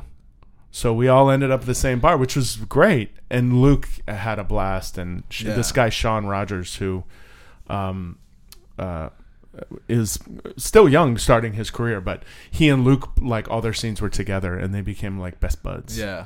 So I they think, would, you know. Uh, I've heard a lot of good But I was things. hoping to see Luke. And I, nobody put me in touch with him, so he must be working or mm. something. I don't know. I've heard a lot of good things about the Hemsworth uh, brothers. Yeah. Uh, I think Australians really pride themselves on being down to earth and being approachable. Yeah, yeah. So it doesn't matter how big they get. Like, you know, I've heard nothing but good things about like Chris Hemsworth and stuff. Like, they're very down to earth. Yeah. Easygoing blokes. I, I, um, I think that's true about like Aussie actors and, and like... like yeah. English actors in general too. Mm. They they um they don't there isn't this um th- I think they're generally a little less entitled. Mm. And there look there are plenty of American actors that I I'm friends with and I get along with and are nice people. Mm. But you know, you see it a little bit, entitlement and you know, whatever. But mm. I think culturally, like you were saying, the tall poppy thing. Yeah. It's like if you're going to be the tall poppy, yeah. you know, the one way to keep the machete from coming is is by like treating everybody great as you become the tall poppy. Yeah. And then and then in that moment everybody can be happy for you because you know what? When you when you were shorter than them you were sweet and yeah. nice and happy and yeah. giving and then same way all the way through, right? Yeah, totally. I don't know. It's true with just people in general. You know, if you become a big operator in town and you start p- treating people like shit, you'll still be a big operator. But people will be like, uh, this guy. Man. Yeah, I, my general rule is like... You know just, what I mean. Just be like, doesn't matter what position. I said this to a, a young a young fella. Like, he's he's great. He's a great young fella. But he was getting a little bit, little bit cocky. And okay. I just said, hey, man, like, he said something about other departments. I said, look, doesn't matter what role. Like, I don't care if they're the runner or the executive producer. Like, they're a trainee or whatever, or a P A. I was like, treat everyone with kindness and respect because... My general rule of thumb is like that trainee, that P A, you end up, they'll be a director one day. You're going to end up like, you know, everyone is a potential boss. So respect mm-hmm. goes both ways. So I don't care if I become like some big A C A M operator or whatever. Right. Like I treat everyone with kindness and respect. And like kindness is good for business, man. Yeah, like, but you know, fuck the business part, but not fuck, but yeah. like regardless of the business part. Yeah. It's just a, it's good, just a way good thing to, be. to do, yeah. But yeah, because people then are nice yeah. to you. And that's not why you do it, mm. but that's part of it. It's mm, like, mm, mm. I treat people nicely, they treat me nicely, life's good. Yeah. It's not so hard to smile and say, hey. Yeah. And oh, by the way, I'm far from perfect. So, I yeah. mean, there were plenty of people who maybe worked with me, I don't know, twenty years ago, and like, that guy was a dick that day. Maybe they did one day with me and I was a dick. Because yeah. I'm sure I've had my moments, but yeah. you try. But you're also a human being. Yeah, yeah, that's what I mean. Nobody's perfect. Yeah, yeah. exactly. I had an old grip bury something in in Orlando, Florida. No, we were working in Tampa. I remember this little moment. We were working in Tampa, Florida on a Florida orange juice commercial. Mm. And I was standing outside of this house that we were shooting in. And Barry was super friendly to me. And he was helping me learn how to tie like a clove hitch or something. Like a knot. Just because he's a nice dude. Yeah. And um, I said, uh, hey, why are you always helping me out and teaching me shit? He goes, fuck, you'll be my boss someday. I better be nice to you now. You know, and it was a wise joke, man. But it was serious. A wise man. You yeah. know, I mean, I'm not his boss, but, he, you know, he's a he's a grip. Like, if yeah. he ended up as my dolly grip, I mean, it's a weird thing, too. It's like, I'm not really their boss, but they kind of work. We're a team together. And like, yeah, yeah, totally. Yeah. Anyway, I was talking about with the director the other day, like on the podcast that I, I run. And it was just, we're talking about like relentless positive energy. And like, if you just keep being nice to like all these people, I'm like, I'm a big believer in good karma. And I'm like, you know, I had a guy just ring me up before he was nervous as hell, and he's like, hey man, I don't know how to get in the industry. I stayed on the phone with him for forty minutes. I don't even know the guy from a bar of soap. Good for you. But I was like, maybe one day that guy will be like a focus puller or something on some big show, and they'll be like doing some huge fight scene. I hope, yeah. And he'll be like, man, we need another operator for these some dailies. Oh, sorry. Oh my goodness. Let me, let me, wow, look that, at that. That's a slab. It's the man's first day on set. do you do you guys call it a slab in America? No. You, yeah. What is that? A slab is like a carton of beer. So if your phone uh, goes off, you owe a slab. Yeah. So you hear people say, "Oh, great!" Slab. So when yeah, we go so, back down, the next beer's yeah, on you. So I owe you a slab. I got the first beer. I got the bourbons. Do you have any of those rules? You got my next twelve. Do you have any of these rules on in American? Little bit. I mean, like, what if your phone goes off? Uh, nowadays. You just get fired. If somebody no no no no nowadays it's like, especially the show I'm on now, the cast is so lovely, like mm. they'll be like, um I hear somebody's phone, can you turn it off? Like um but it doesn't happen very often. Yeah, right. uh I remember years ago, this when pagers were a thing, mm. uh and this pager started going off during the scene, and the sound guy is pissed. Yeah. Whose fucking pager's going off? Come on, man. This is unprofessional. Yeah. It was his. Anyway, shit happens. Shit happens. But no, it happens once in a while. Uh, I'll tell you where I owed people beer. And I think this is the only time it ever happened. Uh, the thing in Spokane, I already told you about Mike McAvity and the six hundred mil yeah, Focus right, Bowl, with right? The, with the flag on the front of the car. This yeah. is much later. Yeah. Much later. Same gig. Same movie. It was yeah. ten, ten week movie or something. This would have been, the first story was probably two weeks in or a week and a half in. This would have been nine weeks in or something. Um, ten week shows, six day weeks. Oh, six day weeks. Out of town. Fridays. Day one was thirteen uh, degrees out. Uh, that's not cold for you.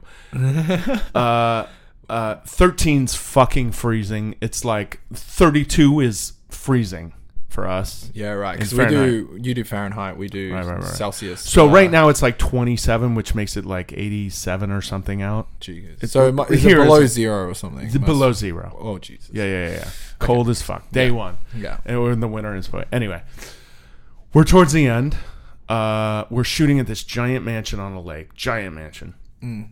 And uh, they didn't want to pay to bring like a super big time crane in. And um, so we got a ninety-foot Condor, and they put me, and the director insisted that it be Steadicam, because the bump at the beginning. I'm like, you don't have to use the beginning. Just cut into it like a moment after. We'll just have it on ahead. no, no, I need it. I need it this way. Okay. Right. So, you know, I had a stand on there. It was fine. Gotcha. Whatever. So you're hard-mounted sort of thing? No, no. I was in my vest and stuff. Okay. Uh, but I had... I. They mounted my um, my docking bracket like on a pin up on the in the bucket. Gotcha. Yeah. We didn't have a stand. I just had my right. Yeah. Yeah. So anyway, that's my first time in a ninety foot uh, uh, crane, and my first time doing Steadicam in a ninety foot crane. And it's... so we just did a big drop and a sweep. Like, so I'm on the house first. So I'm on no, no step off. It's no, no, no step off. Just literally just no, no. It's a crane shot. So. So literally I'm like out over like nothing, kind of wildernessy. This is how we started it, and then the crane starts moving. Yeah. And I, I slowly pan left as we come down, and you see a giant house, the whole thing, mm-hmm. and then you know, and we kind of come around and no step off, just it's an establishing shot of this home. Mm. And um anyway, so uh, we do that shot. And um, I even have photos somewhere of Mike and I, like, hey, up on top of the thing. Um, but uh, so the key grip, or one of the grips, says to me, uh, oh God, what's the name of the beer they like? Shit. It's a beer they don't sell almost anywhere else, and I can't remember. It's been a long t- It's been almost twenty years. Mm. I'd never heard of it before. Um, but they said, oh, that's a um, that's a twelve-pack. And I was like, what? What for? And he goes, you did, did you do anything new today you haven't done before? I said, yeah, the ninety-footer. He goes, what else? I said, oh, I did Steadicam in a ninety-footer. He goes, yeah, yeah, every time we do something new with somebody, you owe us some beer. I was like, okay. So I went to. So I went, that's a thing. It's like same kind of situation. Yeah, yeah. Different reason. Yeah. But like, it wasn't like a punishment. It was, it's kind of like a thank you. They didn't. They didn't say it that way, but it's kind of like a yeah, right. thanks for. Uh, thanks for getting me safely through a new thing. Yeah. ninety foot up in a crane with Steadicam. A lot of people, be, I don't have a problem with heights, but mm-hmm. a lot of people would freak out a little if they had to do that, you yeah. know? Um, and this director was not hearing no, so it was happening. But um, yeah, no, I, I just went to Transpo and, hey, uh, you know, if one of your guys has a minute, like the coordinator or captain or something I went to, I can't remember. It was yeah. one of the boss guys. And I was like, hey, if one of your guys has a minute, or ten minutes, or it's out somewhere and could just pick up a twelve pack of this beer. Yeah. It's for the grips. It's not for me.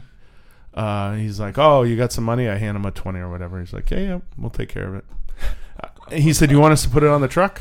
I was like, yeah, sure. Put it on the grip truck. Yeah. Okay, great. That's interesting. Because like in Australia, it's like we've got a number of rules where it's like that means a slab. You know what I mean? Like, it means a carton of beer. Like How many? How many's, how many's a slab? How many's a carton? It's twenty-four. twenty-four. Slab's twenty-four. twenty-four cartons. Beers and a, oh, it's the same thing. Slab, carton's okay. the same thing. So we have a case. All right. That's twenty-four. Yeah, yeah. And, a tw- and then case. There's a twelve pack. Right, right. No, we just we just call like a slab, carton, case. Same thing. twenty-four beers. All twenty-four. Yeah.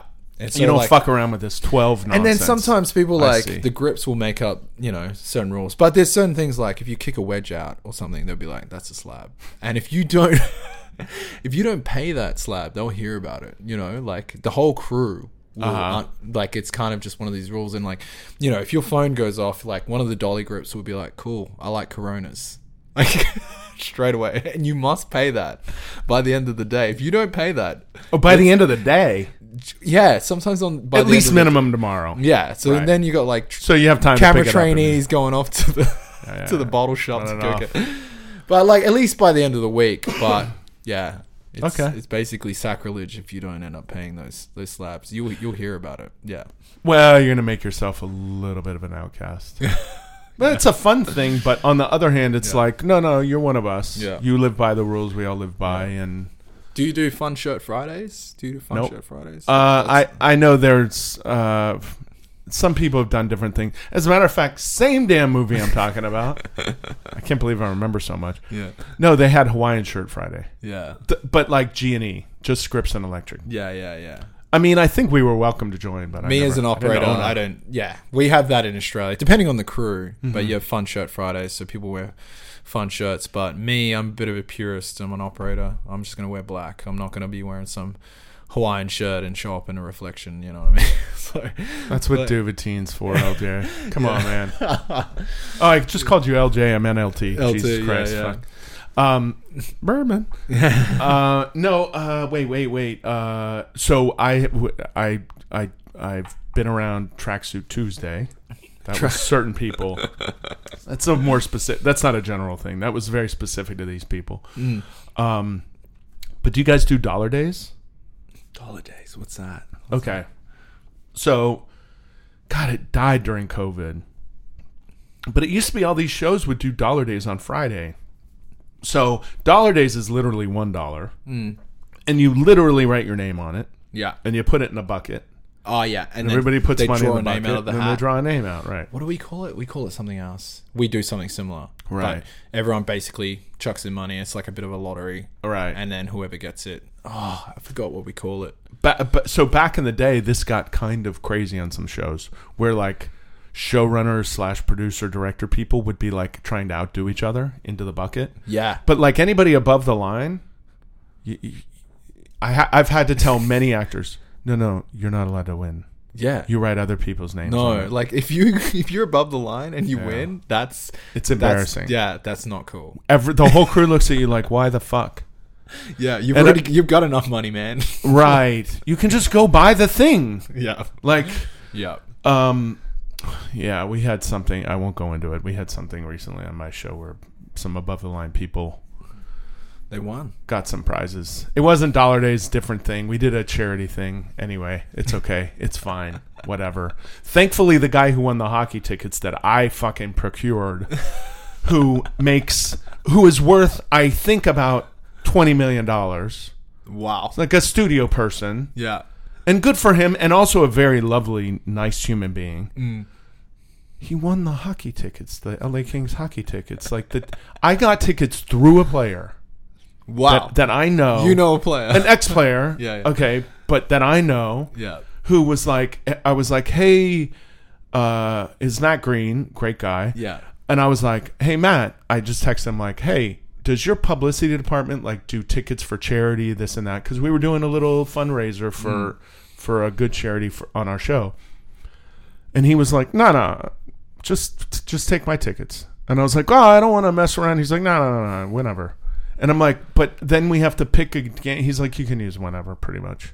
I'm like, okay. And so I gave a player's tickets, which are good tickets, uh, away in a raffle. And this guy won, and I was like, God damn it. And then he texted me. That guy could have his own corporate box. Then he texts me, what game do you recommend? I'm like, whatever game you think you want to go to. And he's like, well, I'm not really a fan. Oh. I don't know. And I was like... Went to a good place. Went to a very good place. Deep breaths. I was steaming. Then something really nice happened, which is he went, you know what? I don't really have Kings fan, uh, Kings fans in the family or friends. Is there someone on the crew that would like them that's a big fan? Man, and I was that's like, a good okay, person. Great. That's a good person. And then we took care of it and we gave it to somebody great. So, right. uh, yeah. So that turned out good. Yeah. Um, Anyway, right. That's a yeah, good yeah. positive story out of Dollar Fridays. Yeah, yeah. But we had, to, but so I heard stories.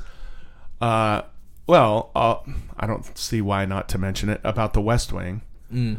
Uh, some different higher ups on that show would just dump gigantic handfuls of cash in. So like Dollar Days sometimes was like thirty thousand dollars. Jeekers.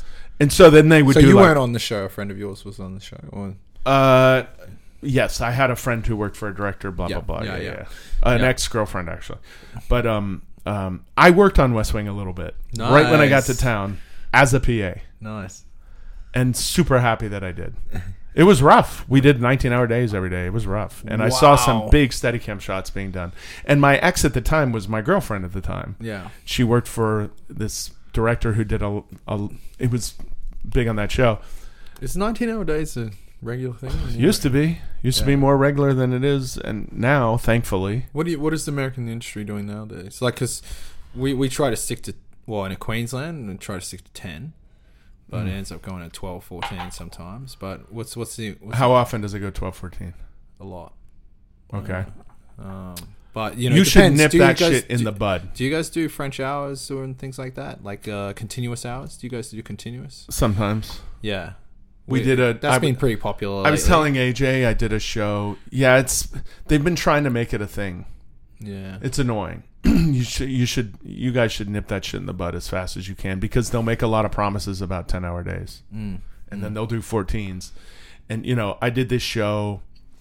I was telling A J I did this show, The Terminal List, it was an Amazon show, whatever. It was super fun. But oh, you, it was, did, you did Terminal List. Yeah, nice. Brutally hard. Josh Harrison did main unit A steady. Yeah. I did second unit slash double up unit A steady. Yeah. Um. Uh, Josh did a fucking amazing job, mm. and we did brutal days. Again, I just talked to A J about this, so I don't want to repeat everything. But yeah. just to let you know, we did these brutal, like dueling Steadicam days, like fourteen-hour days. Wow. And they were doing fourteens. fourteens were their minimum. And and rolling lunch, which would be lunch for three hours. So the second would get me a lunch as late as he could, because I'd always be so busy, or she. Totally. And could never, almost never eat. Once I went I went down the six flights of stairs, through the thing, because you couldn't eat because of COVID on set. You couldn't eat at all. Mm. So, you know, I have to go down the six flights of stairs yeah. that I have to walk down, and then outside, and then around the corner of the truck, to the cart where the food is waiting. It's been sitting there for an hour and a half, and I'm like, oh, fuck. And I take a bite of food, and a P A comes up. You're Brad, right? Yeah, yeah. They need you on set, man. Oh, Come my on. God. Yeah. Like, there were days I had literally one bite of food, yeah. and then the second's like, can I throw the food out? And I'm like, yes, sorry, throw it yeah. out. It's yeah. it's rotten by now. And there were some days we took breaks, but most days we didn't. And poor Josh had to deal with it more than I did. Mm. You couldn't eat. You couldn't eat anything. Anything. Yeah. So fourteen hours we wouldn't eat. Yeah. What, some days we did Steadicam every single shot. Both of us. We had a C camera as well. Both of us Steadicam all day for fourteen hours. Yeah. Every shot Steadicam. And wow. making rain, gunfire, crazy. It was nuts. Holy crap. And and look, it was super creative and fun, but it was brutal, and I ended up having hernia surgery. So, wow. Yeah. And yeah. Can, can I blame it one hundred percent on them? I guess not. Yeah. But when, when you're doing uh, continuous, uh, like it's like you have your second or your, you know, you have like, we call, we call it a truck loader. And they'll be, have your food, and they're like, are you good now? And you're like, I literally got thirty seconds to like, mm-hmm. I've got my hands free, and you literally just scoff it down. But generally we can eat, we can have something on set. Oh, wow. For We're that setting one, up on set and yeah, stuff, yeah. But when there's COVID, you can't. Yeah. Yeah, we, we were lucky we, that we could eat on set. Even outside, we're not allowed to eat on some stupid really? ass bullshit rules. Is that still still a thing? For some people. Like really? At Universal, I know they're still wearing masks everywhere, including outside. Oh, man. We're still testing, but we're mask optional, so some people wear them. Yeah. Um, yeah. And for anybody that's wondering, it's March twenty twenty-three. I mean, we, by the dated, way, dated. by the way, we were mandated uh, three shots. You know, both shots and then a booster, mandated, and we're still like testing. And still testing, yeah, yeah. And maybe this season there's been two or three people who showed up and, um, or they tested. Yeah. Now we basically test at home and then go in. We upload it onto this website. Blah blah blah. Look, I'm I'm vaccinated, but yeah. It's kind of everywhere now. Like, you know what I mean? No, like, no, it's it's look, just kind of everywhere yeah. now. Like, it's the flu. Yeah, it's and, kind and of everywhere. I now. was not like, saying that at the beginning like the crazy people were. Yeah, yeah. Because yeah. it was killing a lot of people. But we found out later it's killing older people, sadly, yeah. very sadly, and, and people with uh, other conditions. Yeah. And and it's mostly for people that are healthy and under sixty-five. Mm. Uh, it's non-life threatening. Like, for me, it was very minor. I don't know if you had it or not. It's yeah, I've had it. Yeah. Very minor. Um, for most people, very minor. Some people were pretty sick. Yeah. Uh, I had some people in my family that got pretty darn sick. But there are some of those people are unvaccinated, completely unvaccinated, yeah. and refused to get vaccinated, mm. and got real, real bad. Yeah. yeah. Almost died bad. I'm vaccinated. I followed all the rules in the start. But now that it's literally everywhere, I'm like, it's everywhere yeah. now. I still so, follow the rules, but it's like, yeah. why am I wearing a mask outside? Yeah. And you ask the COVID person, they're like, well, because blah, blah, blah. And you're like, yeah, it's all bullshit. Yeah. I think we've got to... I'm not blaming that person. Totally. Because somebody in some office that doesn't wear a mask ever made some stupid rules about wearing masks outside. Mm. By mm. the way, that's the shot of Josh and I. You can't even tell which one I am. It's the end of our first this day. This is Terminal List? This is Terminal List. Epic. This is the recent one. Yeah, yeah. Can you tell which one I am? No. Right. That's how fucked and covered we are for people listening. Because we're wearing our gun look, shields, our giant shields. Right, for the listeners, uh, have, they look like they're in like biohazard suits. Yes. Well, because it's pouring rain too. Yeah, true. Yeah. We're making rain. Amazing. I told Josh and Neil, uh, Neil Chartier, who is unbelievable first, mm. who was Josh's first on that show. Yep. I was like, we need a photo. And they're like, uh. I'm like, no, no, no, no, no.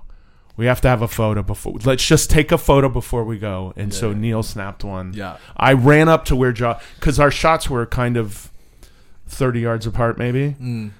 We each had Steadicam shots, but different little parts of the scene. Mm. And so, okay, cut. That's a wrap. And I just ran that little, maybe twenty yards, whatever it was, ran over to Josh. Hey, Neil, snap. Yeah, yeah. And he snapped that photo. I mean, we both look like we're, like we want to jump off a cliff. We're, yeah. Both of our faces are like... Ugh. That's the Chris Pratt show, right? Uh, yeah, yeah. yeah, yeah. That was great. I love that. Oh, thanks. I enjoy that. It's a great sort of action series, you know? Yeah. It's good. I, I'd heard it described as a Republican wet dream. Look, it, I'm I'm I'm left-leaning. I enjoyed it. I well, enjoyed that's it. the that's the thing. I enjoyed it. Right. I thought it was... I was like, this is No, that's sick. the thing. Once once we... Once we... Once I saw it and everything, I was like, ma, no, it's not like that. It's not. It's military. It's Navy SEAL. Oh, yeah. But it's not like, uh, doesn't shove anything down your throat or make anything weird. Yeah, oh, yeah it's man. good. And we had a lot of real SEALs on that show. Yeah. A lot, a lot. Well, I'm the son of a uh, former New Zealand Army major, so I grew up around the military, so... Yeah, good. I enjoy those sort of shows, yeah, yeah. and you know, I appreciate it. But it wasn't like propaganda, is what I mean. No, it didn't feel like rah rah rah bullshit. No, which. No. Which I don't always love. Yeah. No, it was Look, good. There was some few... It's just a well-made show. Yeah. Yeah. It was good. There's a few, like, patriotic shots. Yeah, with the sure. American flag. Yeah, sure, sure. But it was great. Yeah, yeah. yeah. It was awesome. That's, what, what a great gig. Oh, it was a great gig. And it w- it started just after um, season two of my show had ended. Yeah. Season two, yeah. Um, so it was just starting up, and then um, it just turned into six months of work. Awesome. And where'd you shoot that? All over L A. All, L A? Actually, yeah, nice. All over Southern California. Yeah. I did not go to Arrowhead with them. They shot at Lake Arrowhead. Yeah. Thankfully, I didn't go. Was that an They were like, it was brutal. Or was that the night shoots? Was that the, one of the final episodes? It was in the lake. Yeah. Yeah. Yeah. Yeah. A lot of night shoots. I did a bunch of scenes for that part, but not yeah. those parts, yeah. thankfully. Um, that would, that one was a brutal one. It was hard to even find places for them to all stay.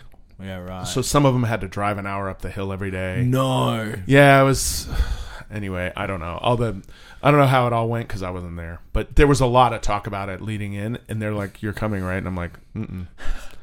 They're like, "Well, I think we might," and I'm like, "I think I'm busy." Now it sounded okay. It sounded okay, but then after everybody was like, well, "It was rough," yeah. and and th- it's rough for a show that did like, uh, we all uh, tunnels at Paramount and the tank, yeah, knee high water. You, well, you saw the tunnel work, yeah, yeah, yeah. You saw what happened amazing. there, yeah. and then. I think I've seen some B T S of that. You know, it was, and my last day, I was uh, well. We started in Huntington. I was knees uh, knees deep in the ocean doing Steadicam with uh, Chris coming out of the water. Yeah, like dragging him out of the water with the sun behind him, like sunrise stuff. Was this like SEAL training or something like that? Oh, I can't remember. Uh, it's towards the end of the show. If you remember a time uh, where he yes. came yeah. out of the water. I don't want to give anything away, just in case, whatever. But so that was the beginning of my day, and then we did a couple of shots on the beach, mm. and then um, got out of there, loaded all the trucks. Huntington is Orange County, so it took me, I don't, I'm trying to remember, an hour and a half to get there. five thirty call or something, one of those, you know, A M, one yeah. of those, yeah, maybe six, I don't remember. Yeah. Um, And then we got all of our trucks, and then we drove back to Culver City, which is the same distance back. We did a company move. Oh, no. We're shooting at his home on stage in Culver, uh, making rain there. Brutal day. Um, that was my last day. It was the second to last day of them shooting. They did another day, um, which I didn't work, but that was my last day. So, ocean... Then rain. Those midday moves, hey? Yeah. Yeah. Well, normally it's like, yeah, it's twenty minutes, it's a half hour. This was like a different county. Plus we shot in Kern so we shot in Kern County, Orange County, L A County, and then maybe one more. Yeah. We shot at Kern, all that stuff like when they're in the big van.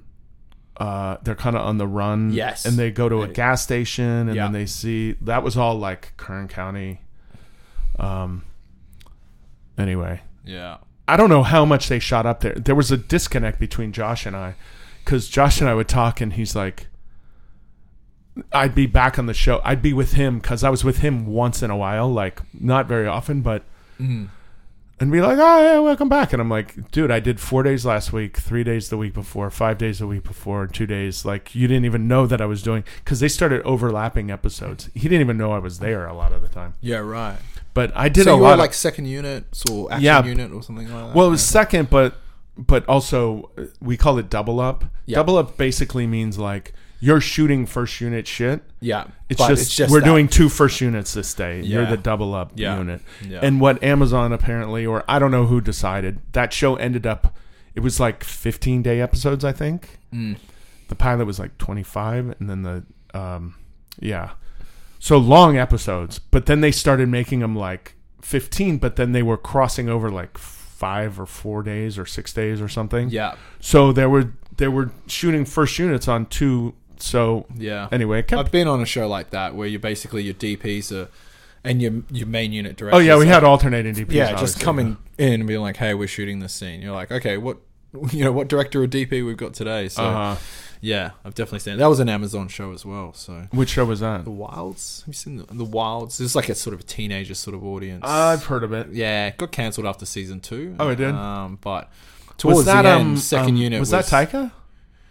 No, no, oh, okay. It wasn't. It was uh, two directors, uh, Ben Lucas, Ben Young, I think Ben Young, Um, anyway, but towards the end, I was on second unit, and we had a lot of uh, the main unit director D P uh, c- crossing over. Yeah, yeah. Fuck. Sorry, I'm getting a weird rest. You're right. Why am I getting this message? It's a very odd message. Anyway, that's all right. Um, no, I'm just trying to be, because I'm again borrowing my friend's space. So yeah, we'll we'll be done. Let's try to finish in fifteen minutes. Yeah, yeah. Well, well, I mean, I know that's I'm up to me. To I know you're cool whenever. Yeah. Sorry, just letting you know. Yeah, yeah. I, that's why I keep looking at my phone. I just want to make sure I don't want to overstay my totally, totally um, step on any toes. But um, uh, Taika, uh, so so when they were doing the last, um, it's the last Marvel movie. He did a Thor: Love and Thunder. Yeah, Thor: Love and Thunder. Love and Thunder. Love and Thunder in Sydney. Yeah, yeah. He did the first Thor in Queensland, and then he uh, shot the other one in Sydney. Yeah. Okay. So I'm pretty sure he was on Post at Warner Brothers. My mm. show's at Warner Brothers, and so when I walk into work every day to our stage, I would walk past this, like, I think it was like a Dodge Super Bee or like a Dodge Charger, or like, you know, an old school like seventies. Is he car. driving one of those? Yeah. Well, so I saw that car. Mm. I don't want to. I don't want to. I don't want to. Uh, fuck up his spot or anything, but like by like saying what he drives, I won't say what color it is or anything, but like there would be this old school like awesome like old like muscle car. Yeah. And so I started seeing it every day, like in an assigned spot, like on the lot. And then one day it wasn't there, and I saw the spot, and it was his spot, and I'm like, oh man, he's driving like an old American muscle car. Yeah, pretty cool. Yeah, yeah. He seems like such a like a fun guy. I haven't actually I met him, know, but yeah. um, yeah, yeah. I don't know, expect all New Zealanders to know each other. Oh man, but like you know, I tell you what, a lot of New Zealanders probably claim that, you know, there's a running joke that like, oh, we're all cousins, you know, because he's because he's Maori, he's Māori, and um, yeah, yeah, yeah, you know, so like we're pretty proud of him, you know, of course. For like for what he's done, like he's sort of taken the world by storm with a lot of his films. So. Yeah, and he's like extremely talented. Yeah. So yeah, was it jo- was it Jojo? Jojo, Jojo Rabbit. Rabbit. That thing. Did you like the movie? I I loved it. Oh, I loved it. Loved it was it so, so brilliant. So and I, I love here, uh, you see like interviews of him, and they're like, I think it was um, Jimmy Kimmel, something like mm. that, or something like that. And they're like, how do you pitch that film?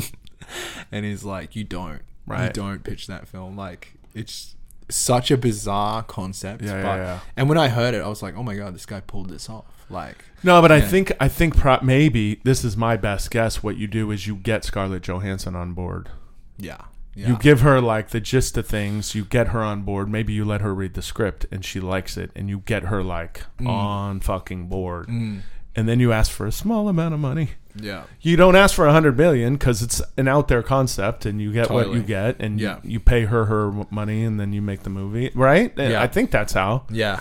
I'm always trying to guess how these things go down, because like sometimes things get greenlit, and I'm like, what the fuck? Yeah, yeah. Sometimes you're like super impressed by like, how did they get that made? And yeah. then other times you're like, why did they make that piece of shit? Like, who decided that was a good idea? Yeah, yeah. So I'm always I've watched trying to a few guess. Films like that recently, of but course. I'm not going to name them. Out of course. Of that. Yeah, well, you know. Yeah. Uh, I mean, the, the thing with the big movies these days, it, it seems more and more like there are good parts to movies. And a lot of them are shit. Yeah. Or they're... The quality has dropped. I feel like it's quantity, not quality these days. You know what I mean? Like, like I don't know. I was I was born in eighty-nine, so growing up in the nineties, like, my first love was Jurassic Park. Like, Spielberg. Oh, yeah, yeah.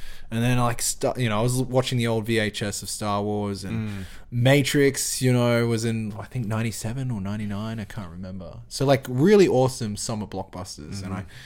I just feel like because it was a what was it, a different business model back then. It was it was just it was a ticket based business model, and now it's like a subscription based thing. So it seems like they're just like, let's just pump these streaming services with a lot of content, and you yeah. can watch a bunch. And there's some of that. I think they're figuring it all out. It's just yeah, I don't know. Almost in a certain way, it's like the music business when like Napster came along. Yeah, right. It's like they had to start just readjusting yeah. how the, the business was, and mm. then, you know, yeah. all the streamers have done a similar thing in a certain way, and mm. I don't think, besides Netflix, I don't think any of them make money. Yeah, wow. So they're all like... Is Netflix profitable now?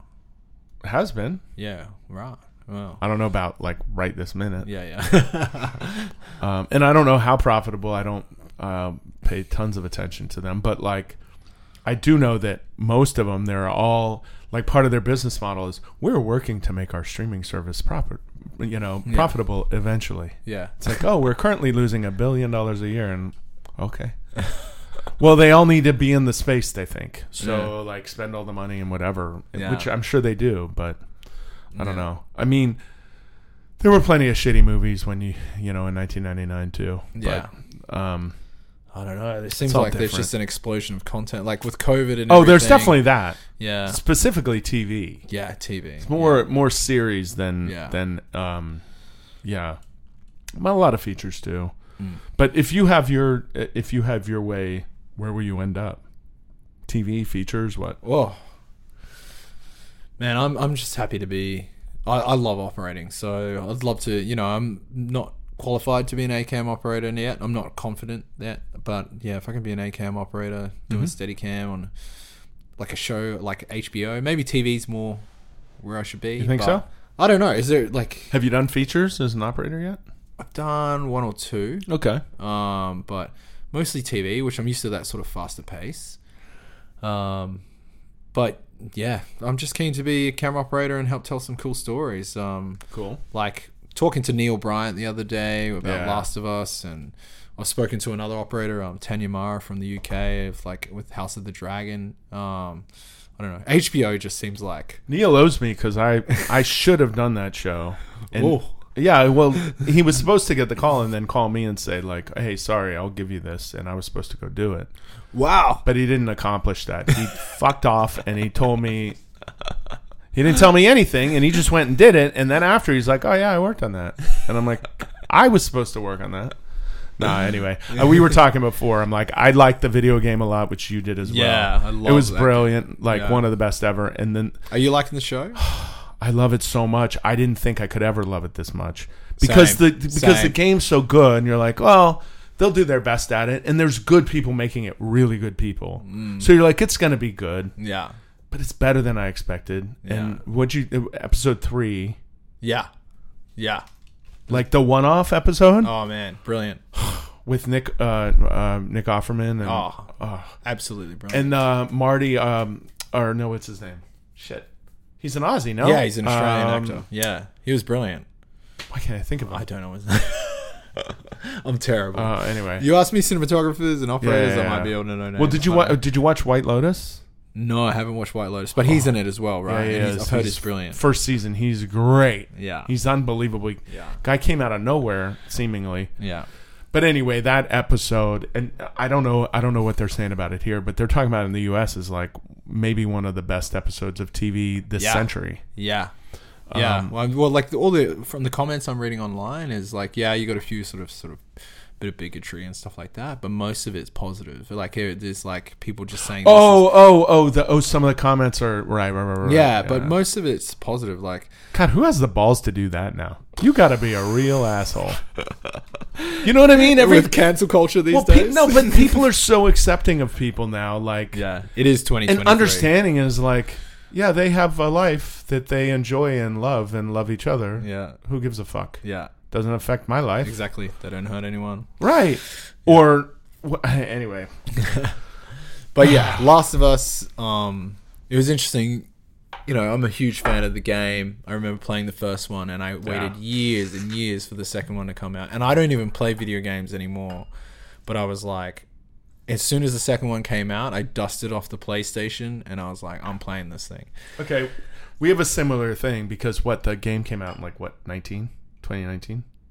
The the the, the second the second one? one, yeah. Sorry. Oh yeah, whatever happened. But basically, well, first I, one came out in thirteen. I think. Yeah, that's right. right. Yeah. Dude, I was at film school in Sydney, and me and this other guy, Alex, who's an Playing operator, night, right, he's yeah. an operator in Auckland. Oh. We were living together, we were like, you know, flatmates, yeah, you know, yeah, yeah. housemates. Yeah. We would stay up late playing this game, Last of Us, swearing our heads off, grown-ass men, like twenty-four years old, just like scared shitless because of this, you know, these infected, these clickers are running around. And, and I was this girl like, who's not that scared. Yeah. Right. Yeah. And I was like, this is one of the best video games or best stories I've ever seen. So It was interesting when they said they were bringing out a series, because I've been so disappointed with things like Resident Evil and mm. all these other times where they've mm. changed a video game into mm. a T V series, and you're like, they're not going to do a great job of it. And right. this has been the complete opposite. Well, I went I went and bought a PlayStation five because the show was coming out. So I was like, and there's The Last of Us two video game, I better go play that. So I, I haven't finished it yet, but I've been playing that a little bit. Oh, you've been playing it? Yeah. But I didn't buy the original. I should play the original again. What are your thoughts? Without spoiling it, do you like part two? The second one? Yeah, it's good. It's good. It's oh. not as good, but it's pretty good. Oh, Did you yeah. like it? I loved it. Yeah. Yeah, I loved yeah. yeah. It. Like, I think it's just brilliant. Brilliant writing, really. It's really um, great writing.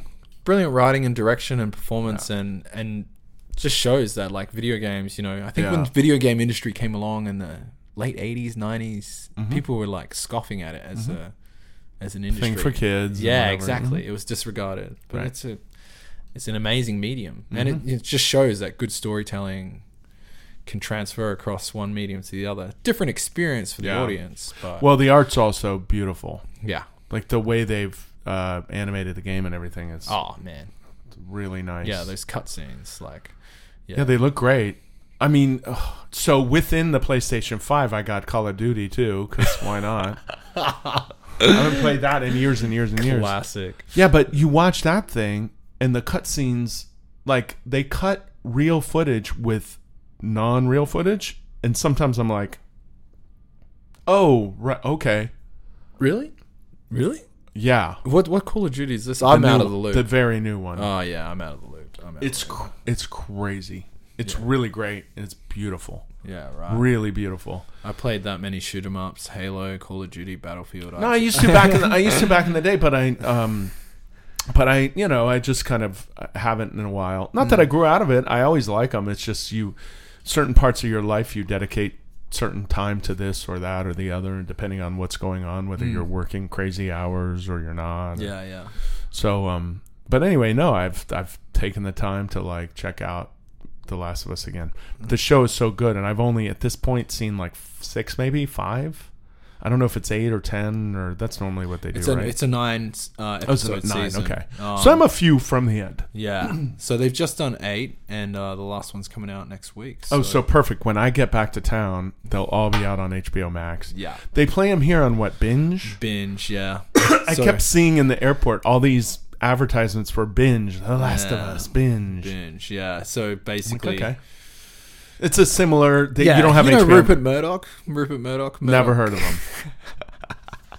him. Well, he owned. He used to run Foxtel, which was like cable television, and they kind of own the rights to H B O. Okay. So we haven't been able to get H B O they, Max. We can't get H B O. What do you Max mean they special. Own the rights to H B O? What's that mean? Oh, I don't know. Whatever, whatever H B O. Oh, so they produces, have some deal with H B O yeah. to distribute here. Yeah. Okay. Or so, Warner Brothers, actually, probably. Probably Warner. That Brothers. Makes sense. Yeah. yeah, yeah. So anything that, okay. that's produced by they H B O has to come okay. through Rupert Murdoch and uh, Binge right. and stuff like that. So. Cool. Well, I hope that's right. I'm pretty sure it's right. Yeah. No, that's fine. They own so much media shit. You never know. Oh. Yeah. Well, so so many of these things are like. Weirdly interconnected and making shows for this at that and whatever, and then if you get around the world a little you're like, oh, they don't even have this, they don't mm. have mm. that, they don't have H B O Max, whatever. Yeah, like yeah so it ends up other places. You're like, this is how these people get so rich. You know what I mean? Like there's totally. There's a place everywhere to distribute this stuff. Yeah. Content is great anyway mm. as far as making cash. But um, hey man, I've I've enjoyed picking your brain and chatting you up and getting to know you a bit. Yeah, you're a nice pleasure. Fella. I huh. think you're gonna I think you're gonna have a, a good career because you got a great attitude and um, oh, thanks, mate. Yeah. and a and a good spirit and uh and a willingness to have a bourbon with yeah, you. Yeah, exactly. I think. Cheers, Cheers to you. Well, and mate. I think that's a great place to end it. Yeah, for thanks, sure. man. Yeah, well, I if really I'm, if I'm ever in L A, let's I'll I'll have to buy you a bourbon. So. You sure will. No, you know, it's good because this almost didn't work out and you almost couldn't do it. Yeah. And then last minute, I'm glad you got back in touch because the schedule here was kind of fucked and yeah. I don't think we would have been able to do another time. Totally. So.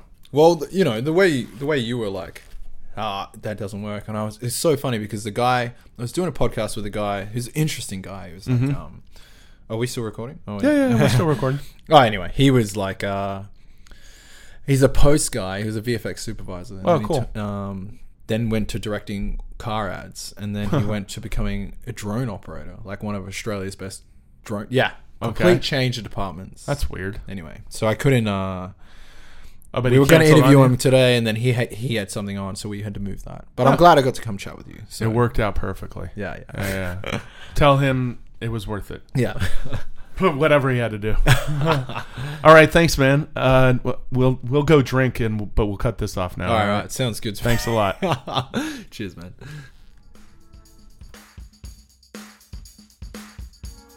Thanks to L T for being a fun guest. Thanks to Walter Klassen for their support. Thanks to Jeff Ilgenfritz for the music. And thanks to you for listening. And please check out patreon.com slash walking backwards. And help support the show. This show is free for you, but not for me. It's expensive to create and host online, and uh, Patreon is just a way of offsetting some of the costs. Okay, so that's everything. See you next time.